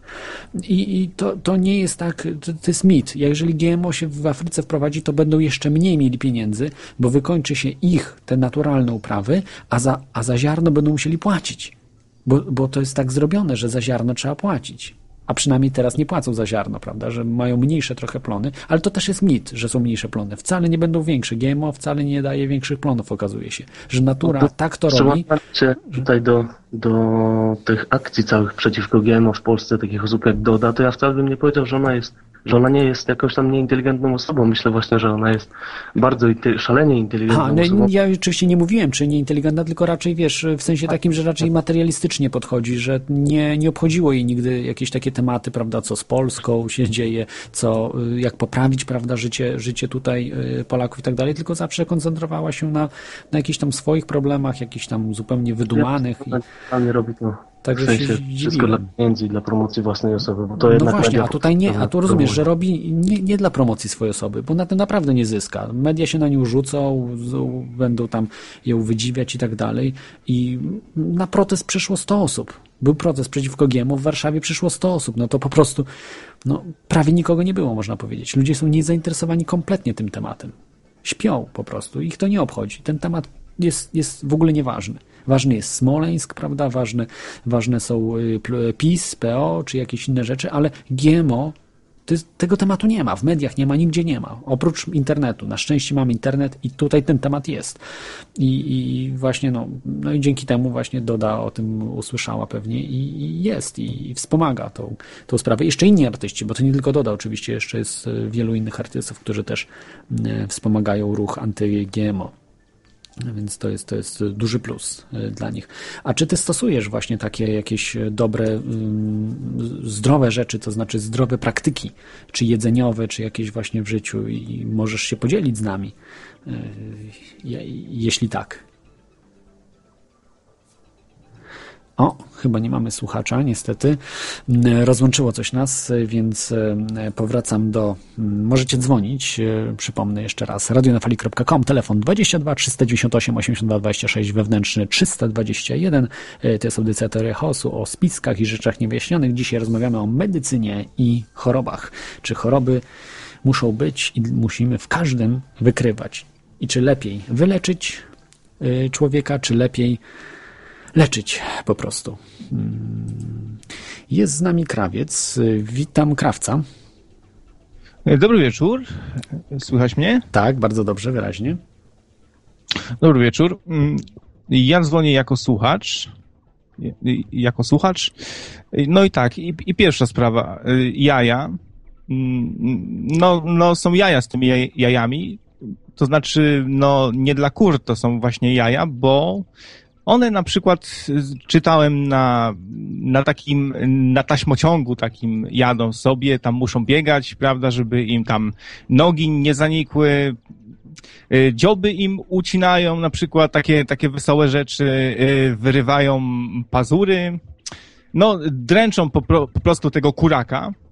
No, Ja chciałem się zapytać, jak wy byście się czuli, jak, jakby ktoś wam na przykład powyrywał palce, w, włosy, części n- niesforne na przykład, że zacytuję tutaj y, klasyków. Ja, jak wy byście się czuli, więc no, wypadałoby się trochę przejmować tym, nie? I kupować na przykład jaja z numerem 0, albo tam y, jedynki to są chyba, tak? To Czyli- są takie od tych kur, co na wybiegu Ekologiczne. wolnych są i tam ich nie dręczą. Tak, żeby kla- klatkowego nie kupować, absolutnie klatkowych, Y, bo to jest y, wspomaganie po prostu tego mm, cierpienia tak, zwierząt. To też są istoty y, czujące, więc po prostu nie, nie, nie wspomagajcie tego. Ja wiem, że one są dużo tańsze, ale pomyślcie, pomyślcie tak. One są dwa razy droższe, te jajka mm, bardziej ekologiczne, ale dzięki temu nie ma tam aż tyle hormonów, nie ma aż tyle y, chemii. W klatkowych po prostu te kury, one nie mogą, nie chodzą wolno, nie, mm, nie oddychają, nie, nie są na powietrzu i one muszą dostawać, bo są bardzo słabe. One muszą dostawać tą chemię całą, muszą dostawać te hormony i tak dalej, i żeby więcej jajek dawały. No nie wiem, jakieś kosmiczne rzeczy się dzieją, które są no, przerażające i to potem się u was odło- odłoży. Że facetom na przykład piersi urosną, kobietom na przykład, nie wiem, miesiączka się zatrzyma. No przesadzam oczywiście, ale przy dużej ilości spożywanych takich jajek naprawdę można sobie mocno zaszkodzić. Dokładnie i takie jajka e, ekologiczne są dużo smaczniejsze i ładnie pachną na przykład. Otwórzcie sobie kiedyś takie jajeczko, po wiedeńsku polecam, masełka troszeczkę tam, tego, nie? No, ot, otwieramy, wąchamy i zupełnie inny zapach. Te jaja od tych dręczonych kuraków śmierdzą, wali od nich, po prostu jakiś dziwny taki zapach jest. Ja mam taką tutaj e, teorię chaosu, że to może być coś w stylu hormon wzrostu, na przykład u zwierząt się też wydziela i to też jest bardzo niezdrowe dla człowieka, jak zwierzęta cierpią. Tutaj przy okazji można powiedzieć, że ostatnio w Polsce zo- został jakby zaakceptowany, jakoś tak prawnie uregulowany e, mord rytualny, tak, tak zwany, czyli też takie okropieństwo, że zabija się w, e, w imię religii w brutalny sposób zwierzaka. No, ale to tak, właśnie, a ja znam w ogóle kogoś, chciałem też powiedzieć, a, a propos tych cycków, e, było o jajach, te, teraz o, o, o cyckach, że właśnie znam kogoś, e, kto, kto zna kogoś, komu wy- wyrosły cycki po jedzeniu dużej ilości piersi z kurczaka. Ojej, Bo się człowiek Naprawdę? najadł tego właśnie. ale to jakieś kurczaki musiał słabe kupować, takie nieekologiczne chyba, bo tam hormony tak. musiały być chyba takie w nadmiarze troszkę. No, no, no właśnie i najadł się tego i wrosły mu e, cycki. No, ale nie wiem jak, jak to się skończyło, czy one potem znikają, czy, czy zostają już, więc też polecam uważać. Następna rzecz. Dzisiaj byłem w Max Raczu. E, tutaj z, zrobię reklamę właśnie Ma- Max Raczowi. E, dostałem dzisiaj tam Coca-Colę Zero. I to jest, proszę Państwa, faktycznie napój Zero, bo w składzie jest e, asramtam. A, as, aspartam. Czy, czy, no. Dobrze to określiłeś. Asram tam. No, Ale no, do, do tej butelki właśnie, może dlatego ona jest cała czarna. Taka właśnie i tam jest mały napis taki malutką czcionką, zero, cała czarna, no bo asram tam. Ja się Napój zwykłej coli boję coli, y, pić, takiej standardowej coli boję się pić, co tam jest w środku, a już w tej to już ewidentnie oni nawet się przyznają, że tam już trucizny o- od lewa do prawa y, w, te, w takiej właśnie tej Coca-Coli. No, nie wiem, Tak, nie to- pijam takich specyfików. No, no, odrdzewiacz dobry do kolczuk, y, mo, możecie się zapytać Alosa, to znaczy już nie możecie. Tu E. się pyta, pyta noblista, ja oczywiście wiem, co to jest y, Max Racz, ale jeśli mógłbyś przybliżyć słuchaczom, co to jest Max Racz? Max Ratch, a nie, przepraszam, to nie chodziło oczywiście o Max Ratcha, tylko o WC Donalda. Aha, W, WC Donald. to jest taka sieć, gdzie e, wchodzimy jed- jednymi drzwiami i tam załatwiamy swoją potrzebę e, taką fizjologiczną, e, a potem tam to rurami gdzieś tam idzie, idzie i takie e, kotleciki wyskakują do, do bułeczki i jemy. Nie no, oczywiście śmiejemy się, nie jest to aż tak straszne, to jedzenie nie taki straszny diabeł, jak go malują, można w sumie powiedzieć. Ja do końca nie wiem właśnie, Claude, jak to jest, bo popatrz, y, McDonald's y, stawia tak, y, na odchudzanie, tak? Jakieś tam jabłuszka, teraz już podają ile kalorii, co ma, e, bo ludzie zaprotestowali. E, Mięso e, jest podobno wbrew pozorom dosyć dobrej jakości w tych hamburgerach, ale właśnie problemem jest to, że dużo chemii dają do tego wszystkiego. Czyli oni tak z jednej strony zdrowo wszystko tutaj, dobre mięsko, dobrej jakości, a z drugiej naładują chemii, ulepszaczy smaku, konserwantów pe- pewnie też trochę, chociaż też niby są terminy ważności, których tam przestrzegają, niby i czysto. Nie wiem, mi się nie podoba to, że to jest na tak dużą skalę. To są takie, takie, no nie wiem, biedronki można wrzu- wrzucić do tego samego wora, nie? Co 300 metrów, tanio, słabej jakości. Właśnie dzisiaj gadaliśmy, y, rozmawiałem z, z przyjaciółmi o takich różnych sprawach e, związanych z tym, że jest co, że ludzie chcą coraz taniej, e, mniej ich już obchodzi jakość, tylko no pytanie, czy robią to z własnej woli, czy z niewiedzy, czy z, z przyczyn ekonomicznych. Nie po prostu. Właśnie następny temat. Sery. To, co kupujemy, to nie są tak właściwie sery, tylko to są wyroby seropodobne. To się robi na przykład taką masę serowatą, tam się dodaje do niej różne inne składniki. To nie jest taki prawdziwy ser. Prawdziwy ser jest e, sporo droższy i to się kupuje w sklepach e, z serami. E, I to są prawdziwe sery, które są dostarczane od serowarów, a nie są robione przez fabrykę na przykład. Taka jest mm, różnica. Te sery, które jemy najczęściej, to są sery wytanione. Można oczywiście dostać jakieś lepszej jak- jakości sery, ale już, już widać po, po cenie, że, że są sporo droższe. I pytanie też, no, czy, czy, czy ludzie powinni mieć do wyboru takie tańsze sery i lepsze, czy tylko żeby były lepsze? Y, No, nie wiem, no to jest, to jest trudny problem. Ja myślę, że powinny być, wybierać powinniśmy jak najbardziej zdrowe. Tak? I jednak to nie jest tak, że na przykład y, y, zdrowe, zdrowe jest niesmaczne. To jest, to jest nieprawda. Właśnie natura tak to zaprojektowała, że właśnie zdrowe jest smaczne. Bardzo często i y, najczęściej tak jest. I jest, jest aromatyczne.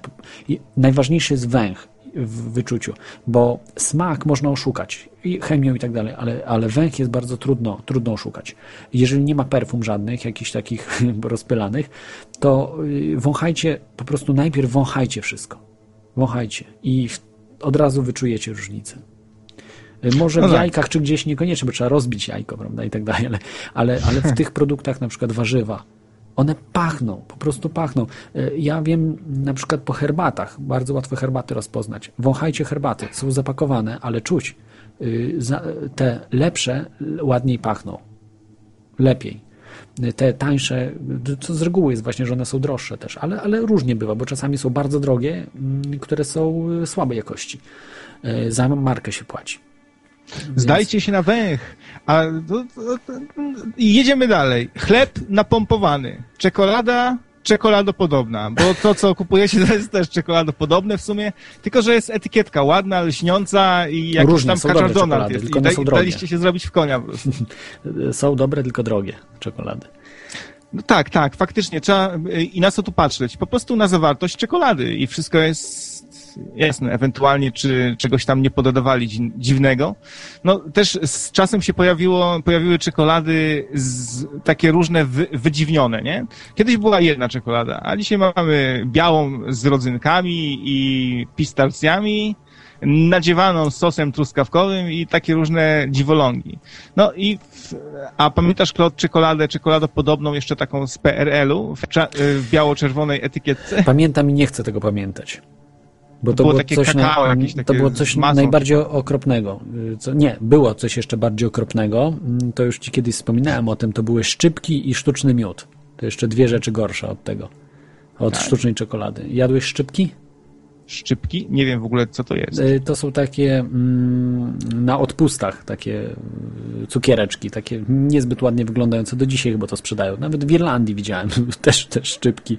Nie wiem, to jest po prostu chyba y, ogólnoświatowa produkcja jakaś, zmowa szczy, szczypkarzy. Y, Szczypka, się nazywa to szczypka, ale A, szczypka. po prostu to jest coś okropnego. Ja tego też wolałbym nie pamiętać Mm, i, i sztuczny miód, to też nie polecam wam. Coś okropnego. No, był jeszcze blok, taki blok czekoladowy, zawinięty w ogóle w, w przeźroczysty, e, w przeźroczystą folię, blok czekoladowy. Taki gruby, wielki blok zbitej czekolady, to pamiętam z PRL-u. No, a tu się muszę też pochwalić, że dostałem parówkę, która miała 80% mięsa. Tylko, że była kró, krótsza. po prostu. Mm, Ale to już taka burżuazyjna, można powiedzieć, bo czasami mają 50% albo i mniej. Nie, Tak? to Czy- widzisz, czy ktoś wpadł na pomysł. Krótsza o połowę, ale ma więcej mięsa. No. To było w sklepie z połem, z połem i za późno w stołem, y, gdzie wyłączyli prąd y, zresztą i nie, już mi nie policzyli. I pamiętam tylko, proszę oddać koszyk. No i poszedłem sobie do Biedronki. E, właśnie tutaj też wpadłem na pomysł dzisiaj z, z przyjaciółmi, że można by założyć też taką sieć, e, tam co 300 metrów taka hala, tyle że nie, nie byłyby to towary spożywcze, ale usługi seksualne. A? Widzisz? No. Bo tutaj e, mi to podsunęło pomysł, bo widziałem, że dowiedziałem się, że w chińskich szpitalach są, e, tutaj nie wiem jak to powiedzieć, żeby to tak brzydko nie zabrzmiało w radio, maszyna do obciągania. Taki po prostu automat w szpitalach. Dla, dla Chińczyków, jak widać, są tacy, no, luźno podchodzą do, do tematu. No ale to. w ostatniej e, posłudze, prawda? Ale tu odbiegamy od tematu. To ja mam do ciebie tak tylko jeszcze ostatnie mm, takie pytanie, czy tak już na serio, y, no po prostu jakoś dbasz o, o dobrą, dobre jedzenie, czy dobre, no takie zdrowe rzeczy. Bardziej unikasz właśnie tych niezdrowych, a bardziej zdrowych. No pomijając to, że tam do tego mak czegoś tam wybierasz się czasem. No tutaj właśnie krążą plotki w radio na, na ten temat, że ja jadam tylko mrożonki z Biedronki. Mrożonki z Biedronki. Nie, nie jest to prawda. Dementuję. Pogłoski jadam różnie. Mam takie e, tak na fali po prostu. To, to jest trochę, że, że raz jadam bardzo zdrowo, a raz bardzo niezdrowo. I e, raz sobie coś tam sam ugotuję, a raz polegam na gotowcach. E, raz jadam drogo, raz tanio. E, e, No i tak dalej, tak dalej. Po prostu całkowicie chaotycznie. Nie ma, nie ma w tym żadnej reguły. Ale na jajka zawsze patrzę. Tu chciałbym właśnie podkreślić, żeby, żeby to było jasne, że na jaja zawsze. No, no, no to też właśnie tak zabrzmiało, że patrzę na jaja. No ale że jedynka. Je- Jedynka musi być, ewentualnie dwójka. Trójka to tak od, od biedy, jak mam gorszy miesiąc, trochę mniej kasy. Mhm. No, ciekawe, ciekawe. Dobrze, dziękuję Ci za ten telefon. yy, Dziękuję. Z, z informacjami. Yy, Słucham teorii, teo, teorii chaosu, ja jako słuchacz dalej y, przełączam się na, na odbiór. Dzięki. Mm, e, Także to był e, krawiec, e, zawsze z ciekawymi, różnymi pomysłami dotyczącymi no, no wiecie, śmiesz, śmiesznymi rzeczami, które, które opowiedział, nie, nie zawsze zgodnymi z rzeczywistością zapewne, ale wracamy do tematu. Yy, Przechodzimy do kolejnej rzeczy, która jest, yy, to jest rzecz niezbędna, tak jak jedzenie i woda. Woda i jedzenie jest niezbędna. Yy, Nie znam nikogo, kto nie korzysta, nie musi przyjmować ani wody, ani jedzenia. Gdzieś tam są opisane. Niektóre, nigdy nie spotkałem się z przypadkiem, że ktoś nie przyjmował wody. Zawsze przynajmniej musiał y, wodę przyjmować. Nawet jak jedzenia nie przyjmował przez dłuższy okres czasu, to wodę. Mm, Ale to zostawmy. Witaminy. O tym się zapomina. O tym się zapomina dzisiaj. Ba, korporacje i różne mm, nieprzychylne ludziom i ludzkości e, organizacje, czy też lekarzy, czy też różnych jakichś medyków, mm, są przeciwne witaminom. Namawiają, mówią otwarcie, że witaminy są szkodliwe. Rozumiecie? Mówią, że witaminy są szkodliwe. W jakim świecie żyjemy? Do tego jeszcze dojdę, bo te artykuły Wam przy, przytoczę o tych witaminach, e, które po prostu nazwiska podam Wam lekarzy, lekarzy, ludzi, którzy mówią, że witaminy są szkodliwe. Nigdy nie, nie e, u mnie nie spotkałem się z czymś takim, a naprawdę duże ilości witamin brałem. E, Owszem, witaminy należy podzielić nie na tam A, B, C, D i tak dalej, E, inne, tylko na naturalne i witaminy synte, syntezowane sztucznie. Te syntezowane faktycznie, one mogą być szkodliwe w dużych ilościach, bo to są nienaturalne. Bardzo często one są przybliżone do tych y, witamin naturalnych. I wtedy możemy właśnie mieć y, różne problemy z tym. Natomiast y, E, Natomiast naturalne witaminy absolutnie nie da się przedawkować. Być może, jak ktoś zje, nie wiem, kilogram jabłek, to na pewno nie przedawkuje witaminy C. Akurat przy kilogramie jabłek to nie przedawkuje y, niczego. Y, Co najwyżej jest dużo kwasu, tak, jakiegoś różnych, czy kwasu jabłkowego, czy jakichś takich różnych substancji, których no, za dużo będzie i przeje się. Natomiast nie słyszałem, że ktoś po prostu przedawkował witaminy spożywając naturalne produkty. Nie spotkałem się nigdy. Jeżeli już, to po prostu przyjmował syntetyki. I to po pierwsze. Yy, Po drugie, witaminy są niezbędne do życia. Przy braku witamin dostajecie awitaminozy i zapadacie na różne choroby wymyślne, jakie tylko można sobie wyobrazić. No przesadzam, ale nawet razem z rakiem włącznie, który, który także mm, bardzo często występuje przy braku witamin. Może się pojawić. E, I, I witaminy zostały odkryte oczywiście w, na początku XX wieku. E, I od tego momentu już nauka wie, że to są niezbędne rzeczy do życia. E, I kiedyś była taka historia, że marynarze zabierali e, sauerkraut, czyli to jest kiszoną kapustę na rejs, że po prostu wiedzieli, że to pomaga przy różnych chorobach. Oczywiście nie, nie znali witamin, nie znali tego wszystkiego, co dzisiaj wiemy, ale zabierali także cytrusy. Zabierali właśnie przede wszystkim te rzeczy, tą kiszoną kapustę i zbliżone rzeczy do tego, którą można było transportować przez długi czas. I okazywało się, że rzadziej zapadali tacy marynarze na choroby, jeśli zabierali owoce, warzywa i tą właśnie kiszoną kapustę. Później dorwali się do nauki lekarze przez duże L i stwierdzili, że to jest zabobon. Nawet zabraniano zabierać takich rzeczy, że to po prostu jest jakaś czary mary. Okazywało się, że wtedy mm, częściej umierali marynarze na te choroby, które znamy dzisiaj jako szkorbut czy awitaminoza, różnych braków różnych witamin. I jeszcze co ciekawe, że prymitywni Indianie, którzy nawet nie wytapiali metalu, ale potrafili takich marynarzy leczyć. Potrafili leczyć ludzi ze szkorbutu, z różnych e, chorób e, zwanych awita, e, powiązanych prawda, z brakiem witamin. Bo oni znali to. Znali tą medycynę, pomimo że nie znali witamin, bo nieważne. Ważne że wiedzą jak objawy wyleczyć, nie leczyć. Bo leczeniem to by podawali cały czas bardzo małe ilości witamin, żeby tak na styk po prostu ludzie byli. Jeżeli podamy odpowiednio duże ilości witamin, to wyleczymy tych ludzi. I wątroba będzie przechowywała te witaminy, nasz organizm będzie przechowywał witaminy i odpowiednio rozdzielał do wszystkich komórek. Y, Tym witaminami i różnymi substancjami, które przyjmujemy, które są y, w całym naszym organizmie, jest to zwana y, medycyna komórkowa. Y, Jest taki instytut y, Rata, mm, doktora Rata, który właśnie zajmuje się tym i ostro walczy o to, aby uznać y, ważność witamin.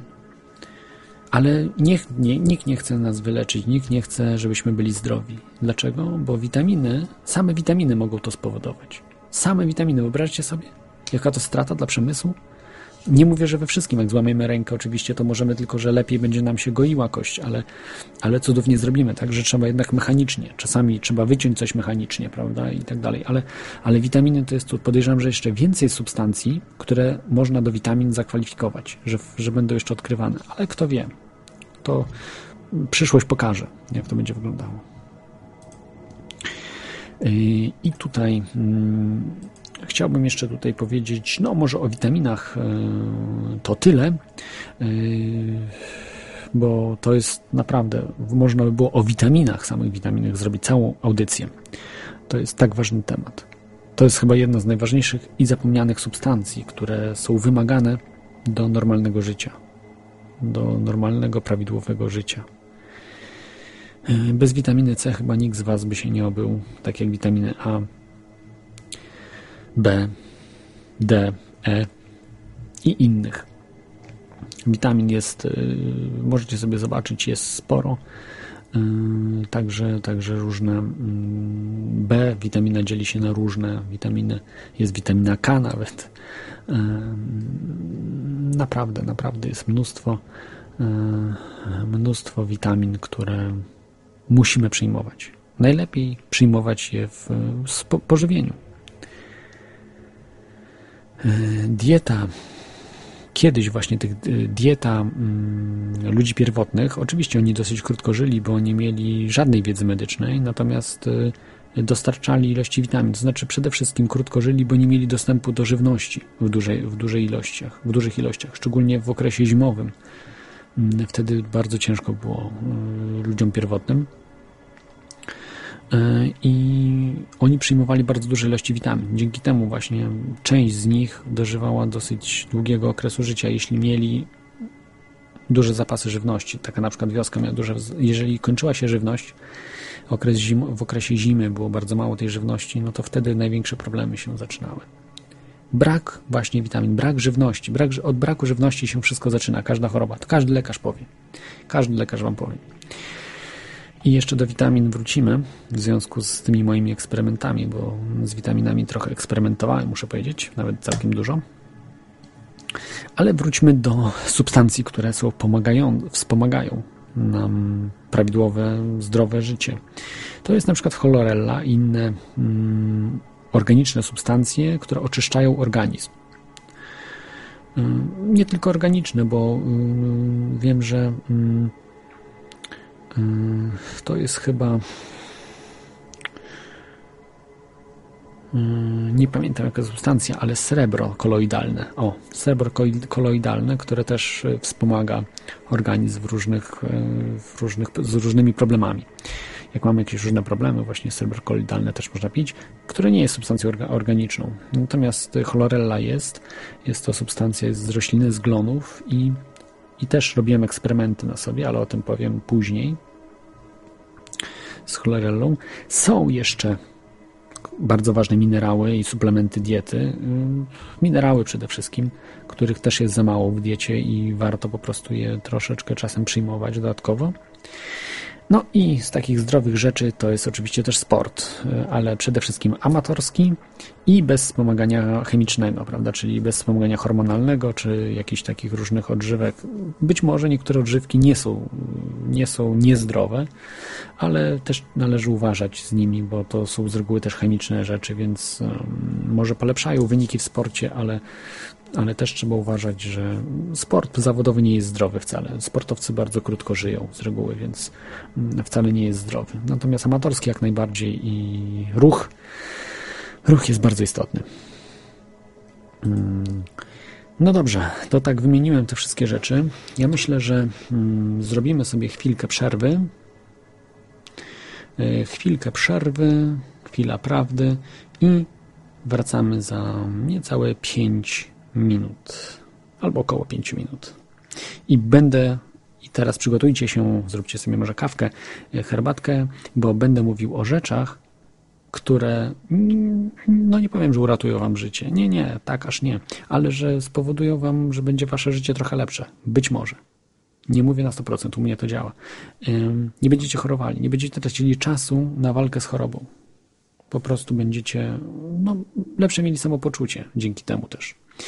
Także zapraszam do utworu. Jest to Kamily Kostur, Hen Daleko i pod, później wracamy do audycji.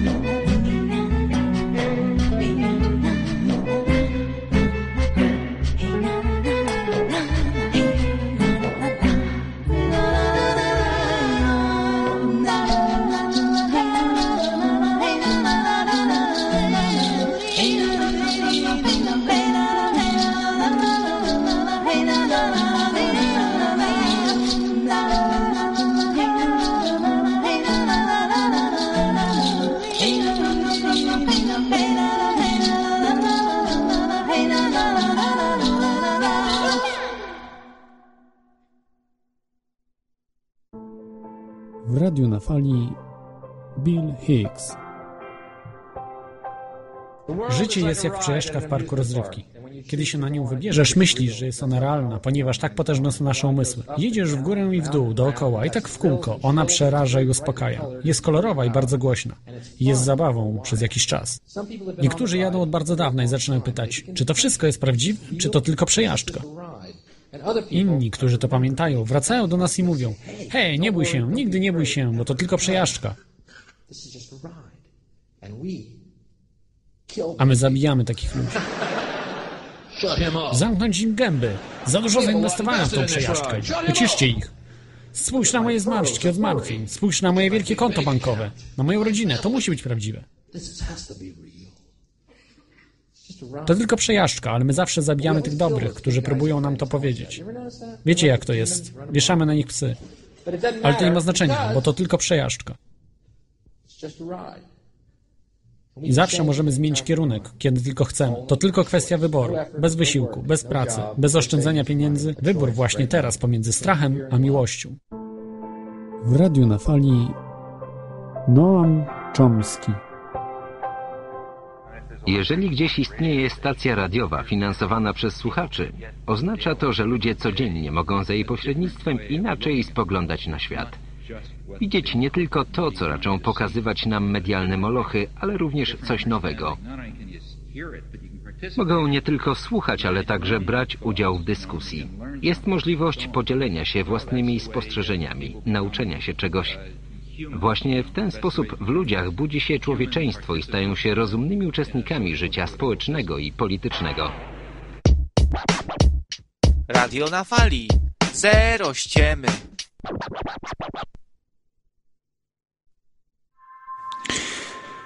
I tak, jesteśmy, jesteśmy z powrotem. Oczywiście to jest teoria chaosu. Dzisiaj rozmawiamy o medycynie. Medycynie i y, chorobach. Chorobach, które nieodłącznie y, nam towarzyszą. I niektórzy na Ziemi, tutaj ludzie, bo koncerny to też ludzie, chcą, abyśmy chorowali ust ustawicznie chorowali. Żeby nie było ludzi zdrowych. Nikt nie ma prawa być zdrowy. Ale myślę, że nadejdzie taki czas, że ludzie będą zdrowi, a przynajmniej nie będą się przejmowali chorobami, bo prawie każdą będą dali, dadzą radę mm, pokonać, ale tak naprawdę i tak, i tak umrą, bo każdy z nas umrze. Myślę, że nieśmiertelność to są rządki przynajmniej na najbliższych 500 lat. Dobrze, wracamy do sprawy mm, moich eksperymentów. Dlaczego nie choruję? Po pierwsze, pierwsza rzecz, którą zrobiłem, można powiedzieć, to była witamina D3. Zacznę od pierwszej rzeczy, którą, którą przetestowałem.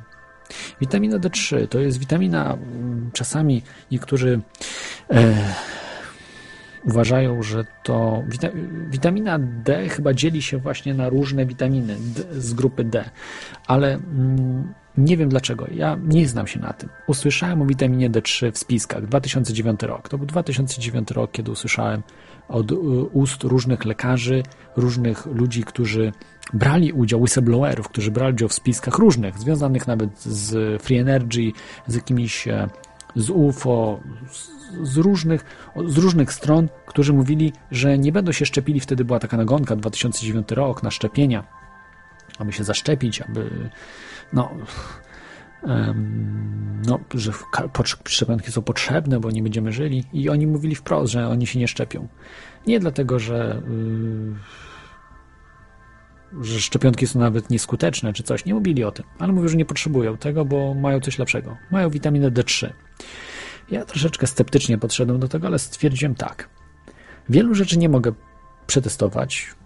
Nie znam się na, na, na, na wielu rzeczach, ale akurat tą witaminę D3 można przetestować. Mogę przetestować na sobie i kupiłem. Kupiłem sobie różne wersje tej witaminy D3. Starałem się wybrać naturalne wersje. Tran też jest dobrym przykładem, gdzie tej witaminy D3 jest dużo. Niestety, tej witaminy jest, jest bardzo mało w, w różnych produktach żywnościowych. Szczególnie na przykład mało jest jej w, w warzywach, owocach takich standardowych. Trzeba, dużo jest jej w wątrobie na przykład zwierząt i tak dalej. Ale Ale okej, to, to sobie możecie doczytać, gdzie ta wi- witamina się znajduje najbardziej. Ja niestety przyjmowałem ją mm, w postaci leków, ale z tego co wyczytałem, ona nie była w postaci syntetycznej, tylko w postaci naturalnej, tą, którą kupowałem. Może, może tam było przekłamanie, że syntetyczna, ale wydaje mi się, że to była właśnie z, mm, ta witamina D3, y, z, po prostu wy- wyciągi z, z natury wzięte. I ta witamina, zaraz powiem, co spowodowała, ale to jeszcze tylko tak, y, jak jesteście młodymi matkami, to jeśli nie dajecie swojemu dziecku witaminy D3, to robicie mu wielką krzywdę. Absolutnie. Wszystkich Was proszę, jak jesteście rodzicami, matkami, ojcami małych dzieci, absolutnie musicie dawać w bardzo dużych ilościach dzieciom witaminy D3 bo inaczej będą miały krzywy kręgosłup, będą miały problemy fizyczne duże yy, i system odpornościowy tak samo im poleci. Więc yy, zamiast iść na szczepienie, kupcie witaminę D3 i dawajcie dzieciom. Kiedyś dawało się surową yy, wątrobę, czy surowe, na przykład Eskimosi dawali yy, surowe ryby, czy jakieś takie właśnie różne owoce morza yy, dzieciom do jedzenia. Dzisiaj przyjmuje się takie bardziej cywilizowane mm, wersje, czyli y, witaminę z apteki D3. Także to jest ważniejsze niż jakakolwiek szczepionka, uwierzcie mi, y, dla, dla dziecka małego. A dlaczego? To jest jedyna, muszę Wam powiedzieć, witamina D3, która jest tak ważna dla człowieka, tak ważna, że to jest jedyna witamina, która jest wytwarzana przez człowieka. Jedyna. Ona jest wytwarzana, jeżeli człowiek y, wystawi się na słońce, swoją skórę na słoneczko.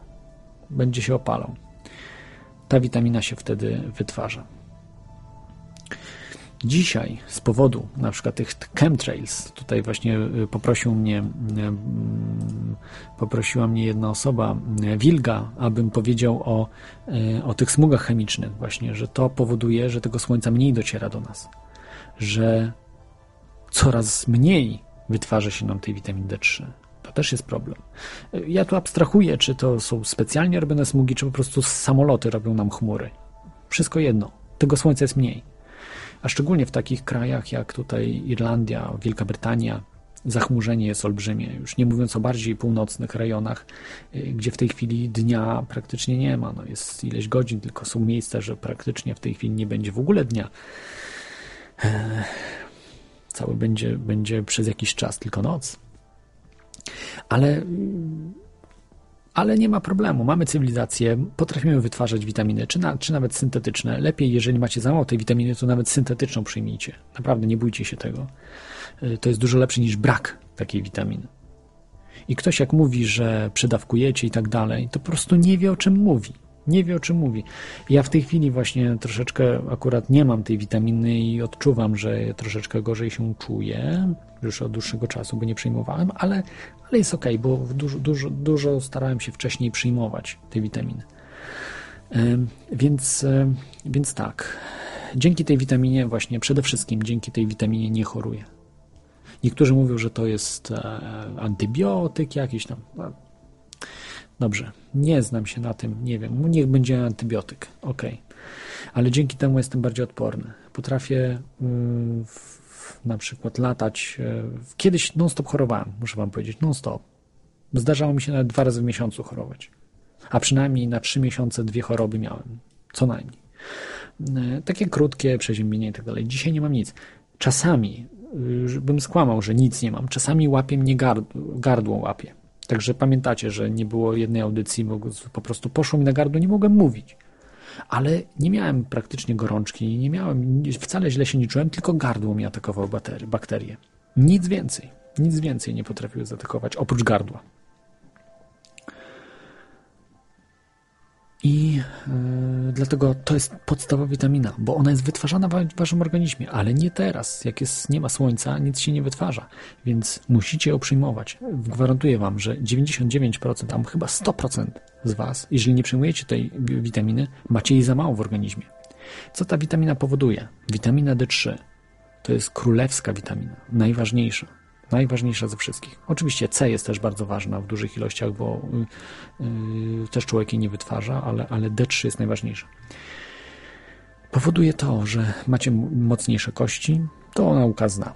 Nasza nauka zna więcej, tylko nie, nie informuje o was o tym. Nie informuje, abyście chorowali.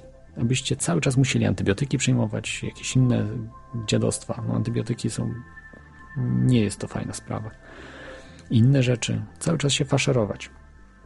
Więc ta witamina to załatwi za was. Y, Przyjmujcie ją. Ja przyjmu na raz najwięcej przyjąłem około 5000 jednostek y, międzynarodowych, IU tak zwanych. Mm, Zalecam nie przekraczać na tydzień 3-4 tysiące IU na tydzień. Znaczy, tak, jednostek y, y, międzynarodowych. Ile to jest, to sobie przeliczycie, ile to jest tam miligramów, czy tam mikrogramów, to chyba w mikrogramach się liczy. Yy, To sobie, to sobie możecie przeliczyć. Ja od, 2000, od końca 2010, od początku 2010 przyjmuję tą witaminę i mówię, nie choruję. Nie choruję, a chodzę po dworze, w Irlandii jest fatalna pogoda. Yy, Wychodzę źle ubrany czasem, za, za cienko. Yy, Przychodzę na przykład z zimnego do ciepłego, idę potem znowu z ciepłego do zimnego. Kiedyś normalnie bym był rozłożony i bym chorował, nie wiadomo ile. A, a dzięki temu właśnie, dzięki przede wszystkim tej witaminie, nie choruje. Nie choruje, to jest podstawa. To jest ta witamina, bo tak jak mówiłem, że za układ kostny jest odpowiedzialny. A najbardziej jest odpowiedzialna za układ immunologiczny, czyli układ odpornościowy. Ta witamina reguluje cały ten układ w każdej waszej komórce. Ona trafia do każdej waszej komórki. I jeżeli jej nie macie, to nawet możecie zapalenie płuc może nawet z was zabić. Więc pamiętajcie o tym. Ja radziłem wielu ludziom, o tym mówiłem. Nikt i tak mnie nie słucha i wszyscy chorują. Dookoła mnie wszyscy chorują. A wszystkim mówię, że witamina D3 podstawa, to jest podstawa. Także macie tą wiedzę. Jeżeli nie będziecie brali tej witaminy D3, nie będziecie brali witamin innych, to nie tylko D3 witamina, inne witaminy musicie brać. W jedzeniu ich jest za mało. Jak jecie sztuczne jedzenie, tych te witamin jest coraz mniej. To jest niepełnowartościowe jedzenie. Yy, To, to przyjmujcie. Przede wszystkim przyjmujcie w, witaminy w produktach. Warzywa, owoce. To jest największe źródło witamin. Oczywiście drogie są pomarańcze, żeby na przykład 3 na dzień jeść pomarańcze, 4 na dzień. Wiem, że nie są tanie. Ale naprawdę lepiej niż potem sobie rutinoskorbin kupujecie w sklepie, czy jakieś inne, w którym jest aspartam. Do tego doszło chyba, także słodziki są w, władują. Po prostu w tej chwili, co się dzieje, to w lekach ładują inne trucizny i potem wam wątroba leci, czy coś leci po takim. Że To, co się dzieje, to jest, to jest jakaś makabra, to jest dance macabre. Taniec ze śmiercią.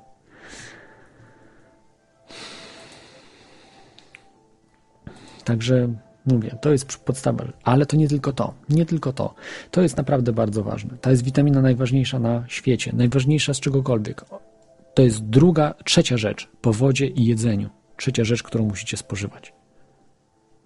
Czyli mamy tak: woda, jedzenie, witamina D3. Później kolejne witaminy, później długo, długo nic i wiadomo, minerały, suplementy, różne diety, ale, ale te rzeczy także, także mamy woda, jedzenie, witamina D3. Kolejną rzeczą, yy, która już poniżej witamin jest, ale też bardzo ważna, to jest, o, to jest oczyszczanie organizmu. Ja to zastosowałem właśnie, yy, tą chlorellę. Chlorellę, czyli te glony yy, pochodzące z, z Azji. Musicie uważać teraz na chlorellę. Nie polecam jej kupować, chyba że z zapasów jakichś bardzo starych. Yy, jest jedna rzecz, która jest bardzo mm, niekorzystna, która się wydarzyła. E, W, wydarzyła się w zeszłym roku w Fukushimie. Nastąpił wybuch nuklearny, który spowodował e, zatrucie. Zatrucie mm, całych oceanów przy wybrzeży Japonii, Korei, Chin. I tam właśnie stamtąd ta chlorella pochodzi przede wszystkim. Ja koreańską miałem. Na szczęście jeszcze kupiłem przed wybuchem Fukushimy. I tam mogą się znajdować części promieniotwórcze. Jeżeli to trafi do waszego organizmu, to wcale nie oczyścicie waszego organizmu, tylko zatrujecie go, więc naprawdę ostrożnie z tym. Licznik Geigera w dłoń i sprawdzajcie, czy przypadkiem nie, nie jest zbyt promieniotwórcza. Na pewno licznik Geigera wam wykaże, czy, czy jest, są tam te promieniotwórcze y, substancje bardzo szkodliwe, czy nie. Ale co ta chlorella powoduje? Ona przyłącza do siebie ciężkie metale, jakieś różne, y, nie tylko ciężkie metale, jakieś różne złogi, jakieś różne niekorzystne rzeczy z waszego organizmu i usuwa je razem ze sobą. Ja zacząłem zwiększać tą ilość chloreli, którą brałem. Tak brałem mniej niż miesiąc brałem tą chlorellę. Można powiedzieć dwa, trzy tygodnie. I zwiększałem cały czas. Potem zwiększałem te ilości, aż do momentu, kiedy dostałem jakiegoś. Ja myślałem, że to zakażenie. Teraz uwaga, dla, ta audycja jest y, dla mocnych ludzi i jeżeli nie chcecie, to nie słuchajcie.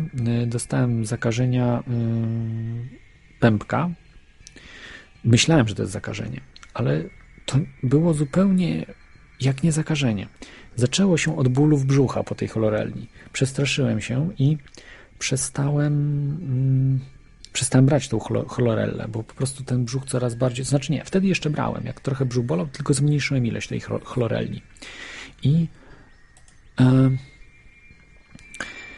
e, Aż przypominam sobie, bo też się przestraszyłem wtedy, ale dzisiaj wiem, że to mi pomogło. Ale dobrze, co się, co się stało? Cały czas mi brzuch coraz bardziej bolał i w pewnym momencie zaczęła mi ropa wypływać z pępka. Yy, Coraz bardziej, coraz mocniej, ale ból coraz mniejszy był, ale coraz więcej ropy zaczęło. Po prostu ropa, ropa leciała non-stop przez tydzień. Przez tydzień wydobywała się ropa z, z organizmu. Yy, Przestraszyłem się tego bardzo. Yy, Zacząłem brać antybiotyk, bo myślałem, że po prostu umrę. Nie wiem, czy antybiotyk pomógł, czy nie, czy to po prostu była yy, właśnie oczyszczenie organizmu w taki sposób dziwny, że całe ta złogi, to wszystko, co we mnie było przez te prawie 30 lat, które, które przeżyłem, z tymi razem substancjami niekorzystnymi wypłynęły właśnie przez pępek. Być może. Nie wiem. Nie wiem. To pierwszy raz miałem coś takiego i, i, yy, i nigdy więcej czegoś takiego nie- miałem. Zdarzało mi się cholerę brać, ale w dużo mniejszych już ilościach, bo trochę się boję, że znowu to samo będzie, a to nie jest coś przyjemnego. To pewnie, pewnie się orientujecie. Więc, więc być może te wszystkie substancje niekorzystne, czy duża część z tą chlorellą yy, jakoś wypłynęły przez, przez pępek. Potem zniknęło i nigdy nie miałem żadnych nawrotów tego typu rzeczy. Ale lepiej się czułem. Po prostu później jakoś tak odżyłem trochę. Jakoś tak y, organizm był bardziej energiczny. Wszystko jakoś tak się lepiej, lepiej y, czuło. I być może to też chlorella po, po, powoduje, że mam większą dużo teraz od, odporność. Bo to było chwilę potem, gdzieś tak y, rok czasu potem, czy niecały rok czasu, po, mm, po tym jak zacząłem brać witaminę D3. Mamy na antenie Karola, ale jeszcze ostatnią rzecz, dobrze, to później jeszcze powiem o ostatniej rzeczy, taką, którą warto, także już chlorellę powiedzmy, że zamknąłem. Yy, Jest z nami Karol, witaj Karolu. Halo, Tak, tak, witaj, jesteś na antenie. e, witam Cię, Klodzie. No, ja znam e, też przypadek, który bardzo dobrze odnosi się do tego, co powiedziałeś odnośnie odkażania e, organizmu i może, jeżeli pozwolisz, to powiem kilka słów. Tak, tak, tak, proszę, proszę. Otóż bardzo. e, był pewien moment, w którym zacząłem się interesować odnośnie takich mało mm, alternatywnych sposobów leczenia raka. I wyobraź sobie, że jest jeden facet w Stanach Zjednoczonych, który znalazł e, sposób na leczenie raka bardzo prosty. O, o co chodziło? Sposobem było to, że brałeś e, po prostu e, mm, trochę cebuli, nie, przepraszam, chyba czosnku, chodziło o czosnek.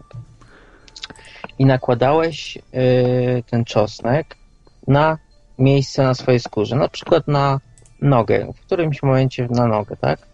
I ten czosnek zostawiałeś na około jeden dzień. E, Jak wiadomo, czosnek ma takie właściwości, że on uszkodził ci tą pierwszą wa- warstwę naskórka, tak, że y, miał ta skóra właściwa, tak to się chyba nazywa, została otwarta, tak? Była po prostu taka ranka. I teraz do tej ranki y, wkładałeś y, jak, jakiś owoc, bądź też jakiś, jakiś, jakąś pestkę, już nie pamiętam dokładnie co to było. Efekt był tego taki, że ta rana nie mogła się zagoić, cały czas ropiała. I teraz ona ropiała przez około trzech tygodni i po tych trzech tygodniach po prostu ropa już dalej nie wpływała, tak? I to był ten czas, w którym twój organizm po prostu wypluwał tą ropę. I teraz, jeżeli zrobiłeś ten sam eksperyment na drugiej swojej nodze i, też przyłożyłeś, e, mm, dokładnie zrobić to samo, to okazało się, że już ropa nie wypływa. Czyli, że organizm po prostu wydalił tą ropę. No i wiesz, to, to był facet, który kompletnie nie znał się na medycynie. On coś takiego po prostu zauważył, ale zaczął tą metodę rozpowszechniać. I wyobraź sobie, że e, on notuje, e, to jest bardzo ukrywane przez mainstream, ale on notuje, on za, zakłada kluby i ludzie, którzy mają raka i stosują tą metodę, wyleczalność to jest 95%. I on mówi, żeby nawet przeprowadzić sobie taką kurację, kupić sobie trochę czosnku, nałożyć na nogę, tak żeby była taka ranka i po prostu, żeby ta ropa z ciebie uciekła. To jest to, co, to wszystko, co chciałem powiedzieć. Aha, no cie- ciekawa, ciekawa sprawa to jest, o której mówisz. No, ja myślę, że być może to, co tobie się przytrafiło, to też było powiązane z tym, że po prostu twój organizm wydalił te toksyny. No to było straszne po prostu. Ja wiesz, przestraszyłem się, bo y, pytałem się, mam y, babcię lekarza, bardzo dobrego lekarza i y, ale lekarze tego nie znają, bo babcia tego nie znała i mówiła, że zakażenie jakieś po prostu było, i że trzeba to zaleczyć, bo może być, y, wiesz, ten, a okazało się, że może faktycznie to być, że to są nieznane rzeczy w medycynie takie normalne, że to ta chlorella powodowała, mm, nie, nie u wszystkich, bo nie, u u niektórych może na przykład wydala normalnie w sposób, jak, jak człowiek wydala, a u niektórych tak się objawia, że, że, że w jakiś inny sposób wydala się, na przykład przez nos czy, czy, czy usta, no nie wiem, no, różnie może być, prawda? Ja powiem ci, że na przykład ja mam taką dolegliwość, taką samą dolegliwość miał mój, mój dziadek, że e, średnio raz na dwa lata gdzieś na moim ciele, e, zazwyczaj jest to na nodze, na, po, pojawia się po prostu wrzód. I ten wrzód, z tego wrzodu wypływa ropa. E, No i ona sobie tam płynie przez 2, 3, 4 dni, dosyć duża ilość nieraz tej ropy jest i po prostu po, po tym czasie e, ona jak gdyby sama się zalecza i, i już tego wrzodu nie ma. I takie, takie coś pojawia mi się raz na 2-3 lata. Nie wiadomo skąd to jest. E, Ja byłem u lekarza. E, Oni też za bardzo nie wiedzą. Oni chcieli to leczyć, prawda? Ale ja po prostu czekam, aż ten wrzód, że tak powiem, e, wypuści tą ropę i potem sam się zagoi. No i, i coś takiego e, mi się czasami raz na 2-3 lata przytrafi. Mhm. Ciekawe, ciekawe to jest. No myślę, że wiesz, że warto się skonsultować z jakimiś fachowcami. Nie mówię lekarzem, bo lekarz nie ma o tym zielonego pojęcia, tylko z Mhm. takimi ludźmi, którzy zajmują y, taką medycyną właśnie czy komórkową, czy medycyną właśnie alternatywną. Y, Dzisiaj jest bardzo duży mm, taki atak medycyny tej takiej konwencjonalnej na medycynę alternatywną. Ze względu na to, że medycyna alternatywna y, koncentruje się na całym ciele człowieka z jednej strony, a z drugiej stara się wyleczyć człowieka. Zrobić, nie, zmieniać tylko leki dawać człowiekowi, ale zmienić jego sposoby żywienia, zmienić prawda, jego nawyki, yy, yy, dać prawda, witaminy, informacje o witaminach, o tej e, medycynie komórkowej, że, że musimy Mhm. każdą naszą część organizmu leczyć, a nie tylko tu wątrobę będę leczył, ale zniszczę na przykład coś innego, serce zniszczę, prawda? Czy, no, no tak, tak, tak nie możemy robić. Trzeba jednak patrzeć całościowo na organizm, a nie, a nie tylko jeden organ się koncentrować. Mm, To, co mnie na przykład najbardziej irytuje w tej medycynie takiej mainstreamowej, to jest to, że dzisiaj ciągle mamy choroby, na których nie mamy lekarstwa. Nie A- mamy albo nie chcemy mieć, wiesz, to też Albo nie chcemy być. mieć, a mainstream na przykład, nie, mimo że nie mają lekarstwa na choroby, nie dopuszczają jakichś skrajnych innych przypadków, które na przykład medycyna e, niealternatywna, jakaś tam ludowa, prawda, w ogóle nie chcą tego słuchać i wprowadzać w życie. A mimo tego, że wiedzą, że oni sami nie mają lekarstwa. Więc to jest dla mnie takie, wiesz, myślenie bardzo Takie prostacze, powiedziałbym. No tak, tak. To jest niestety smutne, ale na pewno będzie o tym odcinek ze specjalistą od medycyny alternatywnej, bo dzisiaj chciałem tylko przedstawić punkt widzenia tak prostego człowieka, który nie ma dużego pojęcia o medycynie, ale sporo przeżył.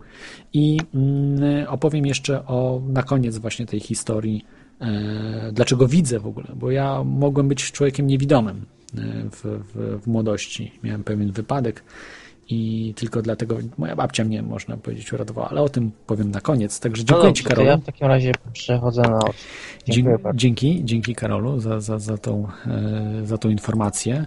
E, No, bardzo, bardzo ciekawa, e, bardzo ciekawa informacja od Karola w, no, z tymi właśnie wrzodami i tą ropą. Wiem, że to niesmaczne jest, jak coś jecie, to przepraszam, ale to jest ważne. To jest ważne właśnie, że mm, ropa zawsze się kojarzy z czymś takim brudnym, z czymś takimi niepotrzebnymi rzeczami, które wypły, wypływają po prostu z organizmu. I tam właśnie mogą być te substancje, które są no, niekorzystne dla, dla człowieka. Jeszcze taka, y, zanim przejdę do ostatniej tutaj rzeczy, która jest bardzo istotna e, w, w moich eksperymentach. e, Rzecz, która jest bardzo istotna, to mm, zauważcie, że żaden lekarz, żaden medyk, żaden szpital nie bada, na co jesteście chorzy. Nigdy. Nigdy, absolutnie nigdy. Nie bada, czy macie wirusa, czy macie bakterie. Leczą standardowo. Był nawet taki jeden lekarz, który jeden antybiotyk na wszystkie choroby przepisywał. To już jest kryminał wed- według mnie, bo y, nawet przepisywał na jakieś wrzody, na jakieś w ogóle absurdalne, y, na absurdalne choroby wszystkim antybiotyk dawał. Znaczy nie absurdalne choroby, tylko absurdalne przypadki, że absolutnie nie można było antybiotykiem leczyć, a on przepisywał. Po prostu miał układ z firmą y, farmaceutyczną, że jak przepisywał, to pojechał sobie na Bahama dzięki temu. Na wyspy Bahama, może na Bali nawet, jak jeszcze więcej przepisał tych, y, tych y, antybiotyków. Jest to zbrodnia. Po prostu ten człowiek jest zbrodniarzem i dzisiaj mamy zbrodniarzy mnóstwo. Sami wiecie, w Polsce lekarzy jest mnóstwo, którzy powinni trafić za kratki. Trudno, oni, oni tylko idą na kasę, lecą tylko na to, jak mają dolar im się zaświeci, czy złotówka, czy, czy euro e, w, w ich głowie i wtedy po prostu y, na tym się koncentrują. A pacjent jest przy okazji. Przysięga Hipokratesa to jest farsa dzisiaj. Nikt, nikt na to w ogóle nie patrzy. Y, no dobrze, zostawmy już lekarzy, bo to naprawdę y, kopać leżącego nie powinno się i tego nie powinniśmy robić. Y, Jest wielu porządnych, naprawdę w porządku lekarzy. E, Na przykład moja babcia, którą pozdrawiam i opowiem na koniec. Właśnie, bo są lekarze i lekarze.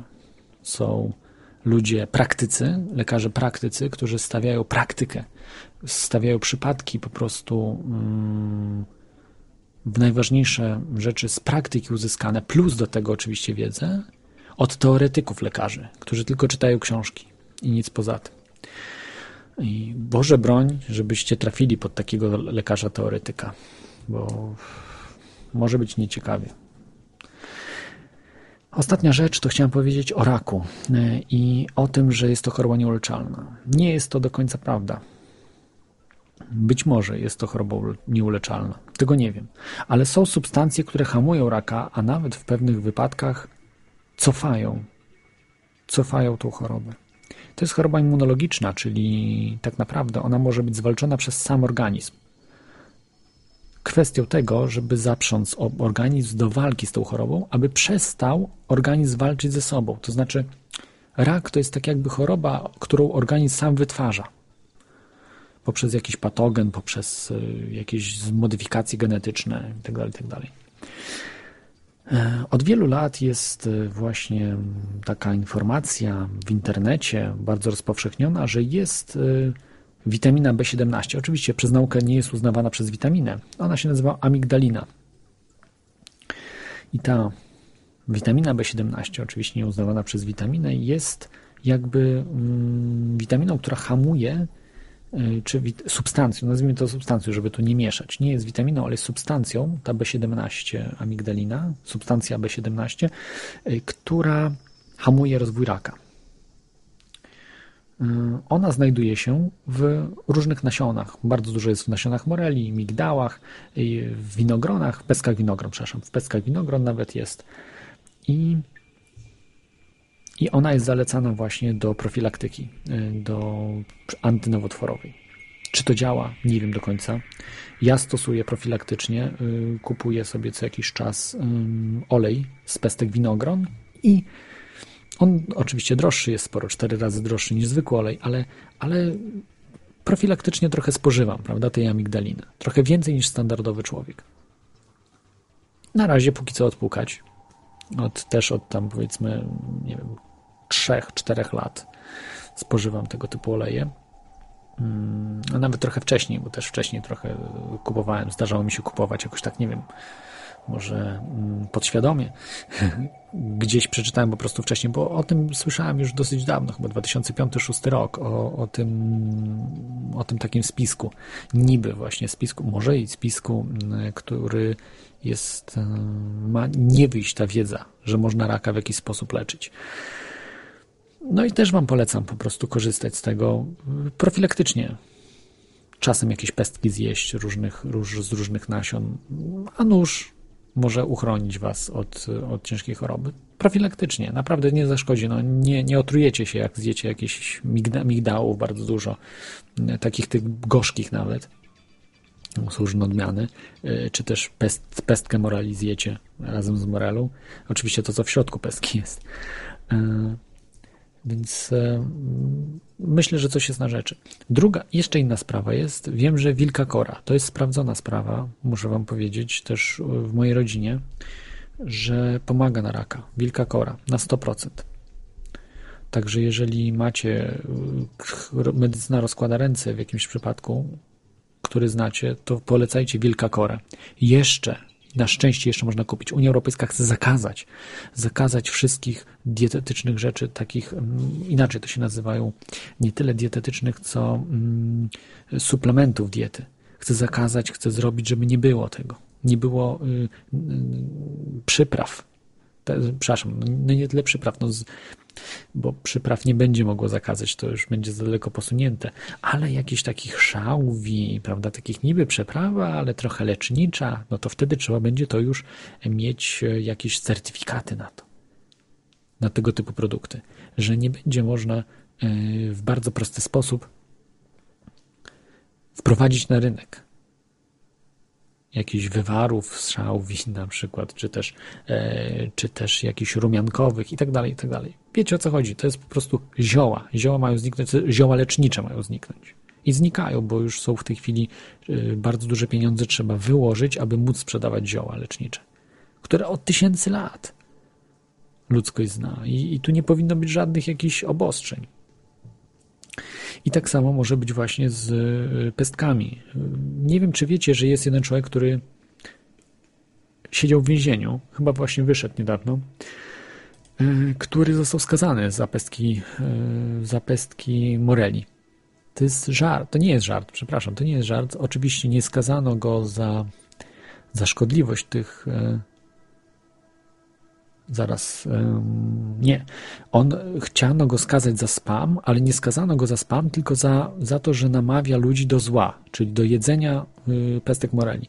A wiecie, dlaczego on miał prawo moralne to robić? Bo on ma taką chorobę, gdzie cały czas mu się, ma nawroty choroby nowotworowej. Od małego po prostu odkrył, że jak był młodszy dużo, miał na swojej drodze uczciwych, fajnych lekarzy, którzy mu podpowiedzieli o tym, że pestki, winog- pestki moreli, pestki właśnie, czy też nasiona amigdałów yy, zawierają tą amigdalinę i ona pomaga w terapii rakowej, po prostu pokonać raka. I on na sobie to testował. Testował i okazało się, że działa. Do dzisiaj żyje ten człowiek. Nawet wiem, że jest jakimś takim, może nie tyle siłaczem, co bardzo sprawnym człowiekiem, siłował się na rękę, był jakimś mistrzem w jakiejś tam, nie wiem, czy Stanów Zjednoczonych, czy no bardzo, bardzo gdzieś wysoko zaszedł w, w tym sporcie. Więc y, to jest. I siedział za to, że ludziom reklamował. Rozumiecie, za to, że namawiał ludzi do, do kupowania y, pestek y, Morelli. Nie wiem, co jeszcze można zakazać. No można wiadomo, że za, za sprzedaż żarówek kogoś skazać, tak? Rozumiecie to, że za sprzedaż pestek Morelli, że, że to jest trucizna. No. Po prostu ręce rozkładać. On jakoś, jakoś je tego mnóstwo i do dzisiaj żyje, jest jeszcze sportowcem w dodatku. No, brak, brak słów. Także, także nie wierzcie w, te, w to, co mówią. yy, W tej chwili nawet powstały portale medyczne, które mają na celu rozprostować mity, które są w internecie. Pytaj, zapytajcie się, kto za tymi portalami stoi? Kto opłaca ten portal? Lekarze? Ze swojej kieszeni, gdzie oni tylko widzą Bali czy tam Bahama? Ja chyba muszę takie śledztwo zrobić e, dokładnie i wam pokażę, kto stoi za tymi portalami, e, bo ja po prostu nienawidzę tego kłamstwa. Nienawidzę kłamstwa w medycynie, które się szerzy, rozlewa się. I dzięki internetowi tylko możemy trochę prawdy uzyskać. Tak jak ja uzyskałem prawdy, prawdę o chlorelni, witaminie D3 przede wszystkim i właśnie tej witaminie, czy nie witaminie, ale substancji B17 amigdalinie. Ale przede wszystkim witaminie D3. Ja się dowiedziałem o tym z internetu w 2009 roku. Wcześniej nie miałem pojęcia o tym. Wiedziałem, że taka witamina jest, ale, ale wi- mówili, że bójcie się, nie przyjmujcie tych witamin, bo będziecie mieli hiperwitaminozę i umrzecie. Za dużo witamin jest bardzo złe dla was. Jak za dużo zjecie witamin, umrzecie. No po prostu lekarze nawet mówią, że nie wolno witamin sp- spożywać. W nadmiarze trzeba bardzo niedużo. Lepiej nie, w, jedzeniu wystarczy wam tych witamin. Nie przyjmujcie absolutnie, bo, yy, no, bo możecie umrzeć. To jest naprawdę toksyczne. Witamina, na przykład witamina B, B12 ma taką grupę, czy B24, już nie pamiętam, B12, że tam jest y, cyjanek w, w, w tej grupie, w, te, w tej witaminie. Cyjanek jest. I jest, jest toksyczna i w ogóle nie przyjmuje, no tak dalej. No. Prostu absurdy, ale nikomu nie przeszkadza, że was, aspartam syntezuje do metanolu. To już nikomu nie przeszkadza, to jest wszystko ok wtedy. Oczywiście, oczywiście, bo na tym zarabiają koncerny, a na witaminie nie bardzo da się zarabiać. Znaczy, nie o to chodzi, że, bo można zarabiać, tak? Patentów niby nie ma, ale, ale można zarabiać na zasadzie w witaminach sprzedaży. Jeszcze można. Tylko, że witaminy są dużo gorsze niż leki. Żaden lek nie wyleczy człowieka. On może tylko przyhamować chorobę. Natomiast witamina, wszystkie witaminy mogą człowieka pozbawić choroby. Coś, czegoś najgorszego dla koncernów i lekarzy. Tak jak prawnik, on nigdy nie chce zakończyć procesu. On będzie ciągnął go w nieskończoność. Dobry prawnik. Tak samo dobry lekarz. W rozumieniu dzisiejszym, tak ja nie mówię jak powinno być, w rozumieniu dzisiejszym dobry lekarz to jest taki, który będzie leczył pacjenta. Leczył aż umrze. Al, albo nie umrze, aż, aż do śmierci będzie leczył, tak powiem. Leczył aż do śmierci, przedłuży mu życie. Ale nigdy go nie wyleczy z choroby. Nigdy. Dobry lekarz to taki, który zarabia na, na cierpieniu pacjenta. W rozumieniu dzisiejszym, ale to jest postawione na głowie. Prawnicy niszczą sprawiedliwość, a lekarze niszczą zdrowie ludzi. Dzisiaj. To zmienimy, myślę. I my, jako ludzie otwarci, o otwartych umysłach, i to się zmieni. Na koniec opowiem Wam historię, dlaczego widzę na, na normalnie, sprawnie. Lek, lekką wadę mam w jednym oku, ale naprawdę minimalną, ale widzę bez problemu. Yy, Kiedyś, jako młody chłopak, no, głupi, miałem około 7 lat. 6-7 lat Ym, i wpadłem na jakiś głupi pomysł, żeby rozbijać leki y, nożyczkami. Nie wiem, co mi strzeliło do głowy, ale wiadomo, jak to dzieci. I a że akurat y, mama moja jest farmaceutką, babcia lekarzem, więc tych leków było mnóstwo. Do dzisiaj jest mnóstwo w, w mieszkaniu. I trafiło na nadbanganian potasu. Pewnie się orientujecie, jest to jest do odkażania dzieci, na przykład do, do, do przede wszystkim odkażania bardzo silnie utleniająca y, substancja. I no i tak pech chciał, że y, ten lek się rozbił, ale nie, ym, nie, nie poszedł na boki, tylko jakoś w taki tak sposób się rozbił, że wleciał mi w oko. E, W oko i przykleił się do, mm, do oka. E, Nie dało się go wyciągnąć, on po prostu się tak, wpadł mocno, że za, za błonę chyba, jakoś tak bardzo mocno, że nie dało się go wyciągnąć, bo groziło to po prostu utratą y, jednego oka już bezpośrednio. A, mm, no, wiadomo, lekarze próbowali pomóc, do kliniki od razu pojechaliśmy. Ja w, dużo przemyłem wodą jeszcze po tym wypadku od razu, jako, jako młody chłopak, tak odruchowo, że wodą trzeba przemyć. Chłopczyk, no chłopak, siedmiolatek, e, przemyłem wodą, to bardzo pomogło, trochę, trochę znacznie mniej było, mm, ale dopiero rodzice odkryli to wieczorem, kiedy się już kładłem spać, bo nie chciałem powiedzieć, prawda, rodzicom jako młodzian.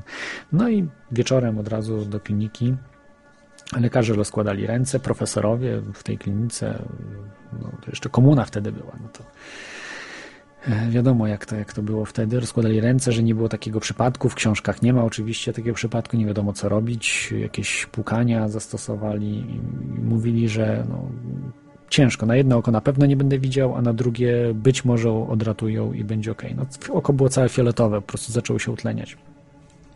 I wyobraźcie sobie, że moja babcia, która była, była ordynatorem mm, oddziału dzieci, czyli pediatrycznego w, jednym szpitalu, była ordynatorem, ale praktykiem, takim praktykiem z wieloletnim stażem, który, k- który staż pozwolił babci właśnie na, na mm, radzenie sobie z sytuacjami, których nie ma w książkach. To jest właśnie praktyka że dostajemy za każdym razem różne sytuacje i musimy wyczuć, lekarz musi wyczuć, użyć całej swojej wiedzy, nie z książek, tak, znaczy z książek oczywiście, ale, ale nie ma tam w książce takiego przypadku, więc musimy użyć wiedzy całej i naszego doświadczenia łączyć to. I powiedziała, że trzeba koniecznie olbrzymie ilości witaminy C przyjmować. Czyli zastosowała yy, medycynę komórkową. Moja babcia lekarz. I wyobraźcie sobie właśnie to. Wiecie, jaka mina była po, y, po czasie, po tym leczeniu? To trwało chyba, nie wiem, dwa miesiące, czy jakoś tak, czy trzy miesiące, nie pamiętam dokładnie. Y, Profesorów, że po prostu jakby zniknęło samo. Oni mówili, że to cud się zdarzył. Profesorowie mówili, bo to samo zniknęło. A to nie miało prawo samo zniknąć. Miało prawo zniknąć właśnie zastosując medycynę komórkową. I tutaj wykazał się moja babcia, lekarz, yy, praktyk od tych właśnie profesorów, którzy na okulistyce znali się perfekt, ale jakoś nie potrafili rozwiązać takiego przypadku. I jeżeli bym nie miał babci lekarza, bym nie widział dzisiaj yy, na jedno oko, być może nawet na, na drugie słabo. Podejrzewam, żeby było uratowane, ale na jedno oko bym mógł nie widzieć. Się kompletnie utleniło. Także z tą smutną konstatacją chciałbym Was zostawić e, do przemyślenia. Jako praktyk, jako praktyk, pacjent, praktyk, widzę, że ta medycyna komórkowa to jest potęga. Potrafi uratować różne rzeczy, potrafi zdziałać cuda. Według profesorów to są cuda, to nie są cuda. To jest medycyna komórkowa i witaminy. Dlatego hmm, dzisiaj chciałbym tą audycję skończyć podziękować Wam oczywiście, że byliście i ta wiedza to są naprawdę ciężkie miliony dolarów. Tego się nie da przeliczyć na pieniądze. Życia każdego czeka nie da się przeliczyć na pieniądze, ani zdrowia. Dlatego często kierujcie się swoim sercem do znajomych, ludzi, którzy są praktykami w leczeniu. A ja mogę Wam powiedzieć na koniec, że w zdrowym ciele zdrowy duch. Nie ma wyjątków. Jeśli zadbacie o swoje ciało, zgaśnie wam i duch. Pamiętajcie o tym. Do zobaczenia za tydzień. Cześć.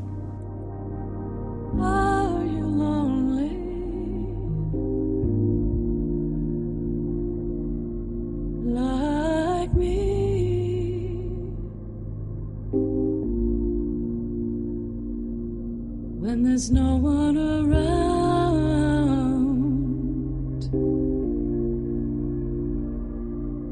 for you to talk with.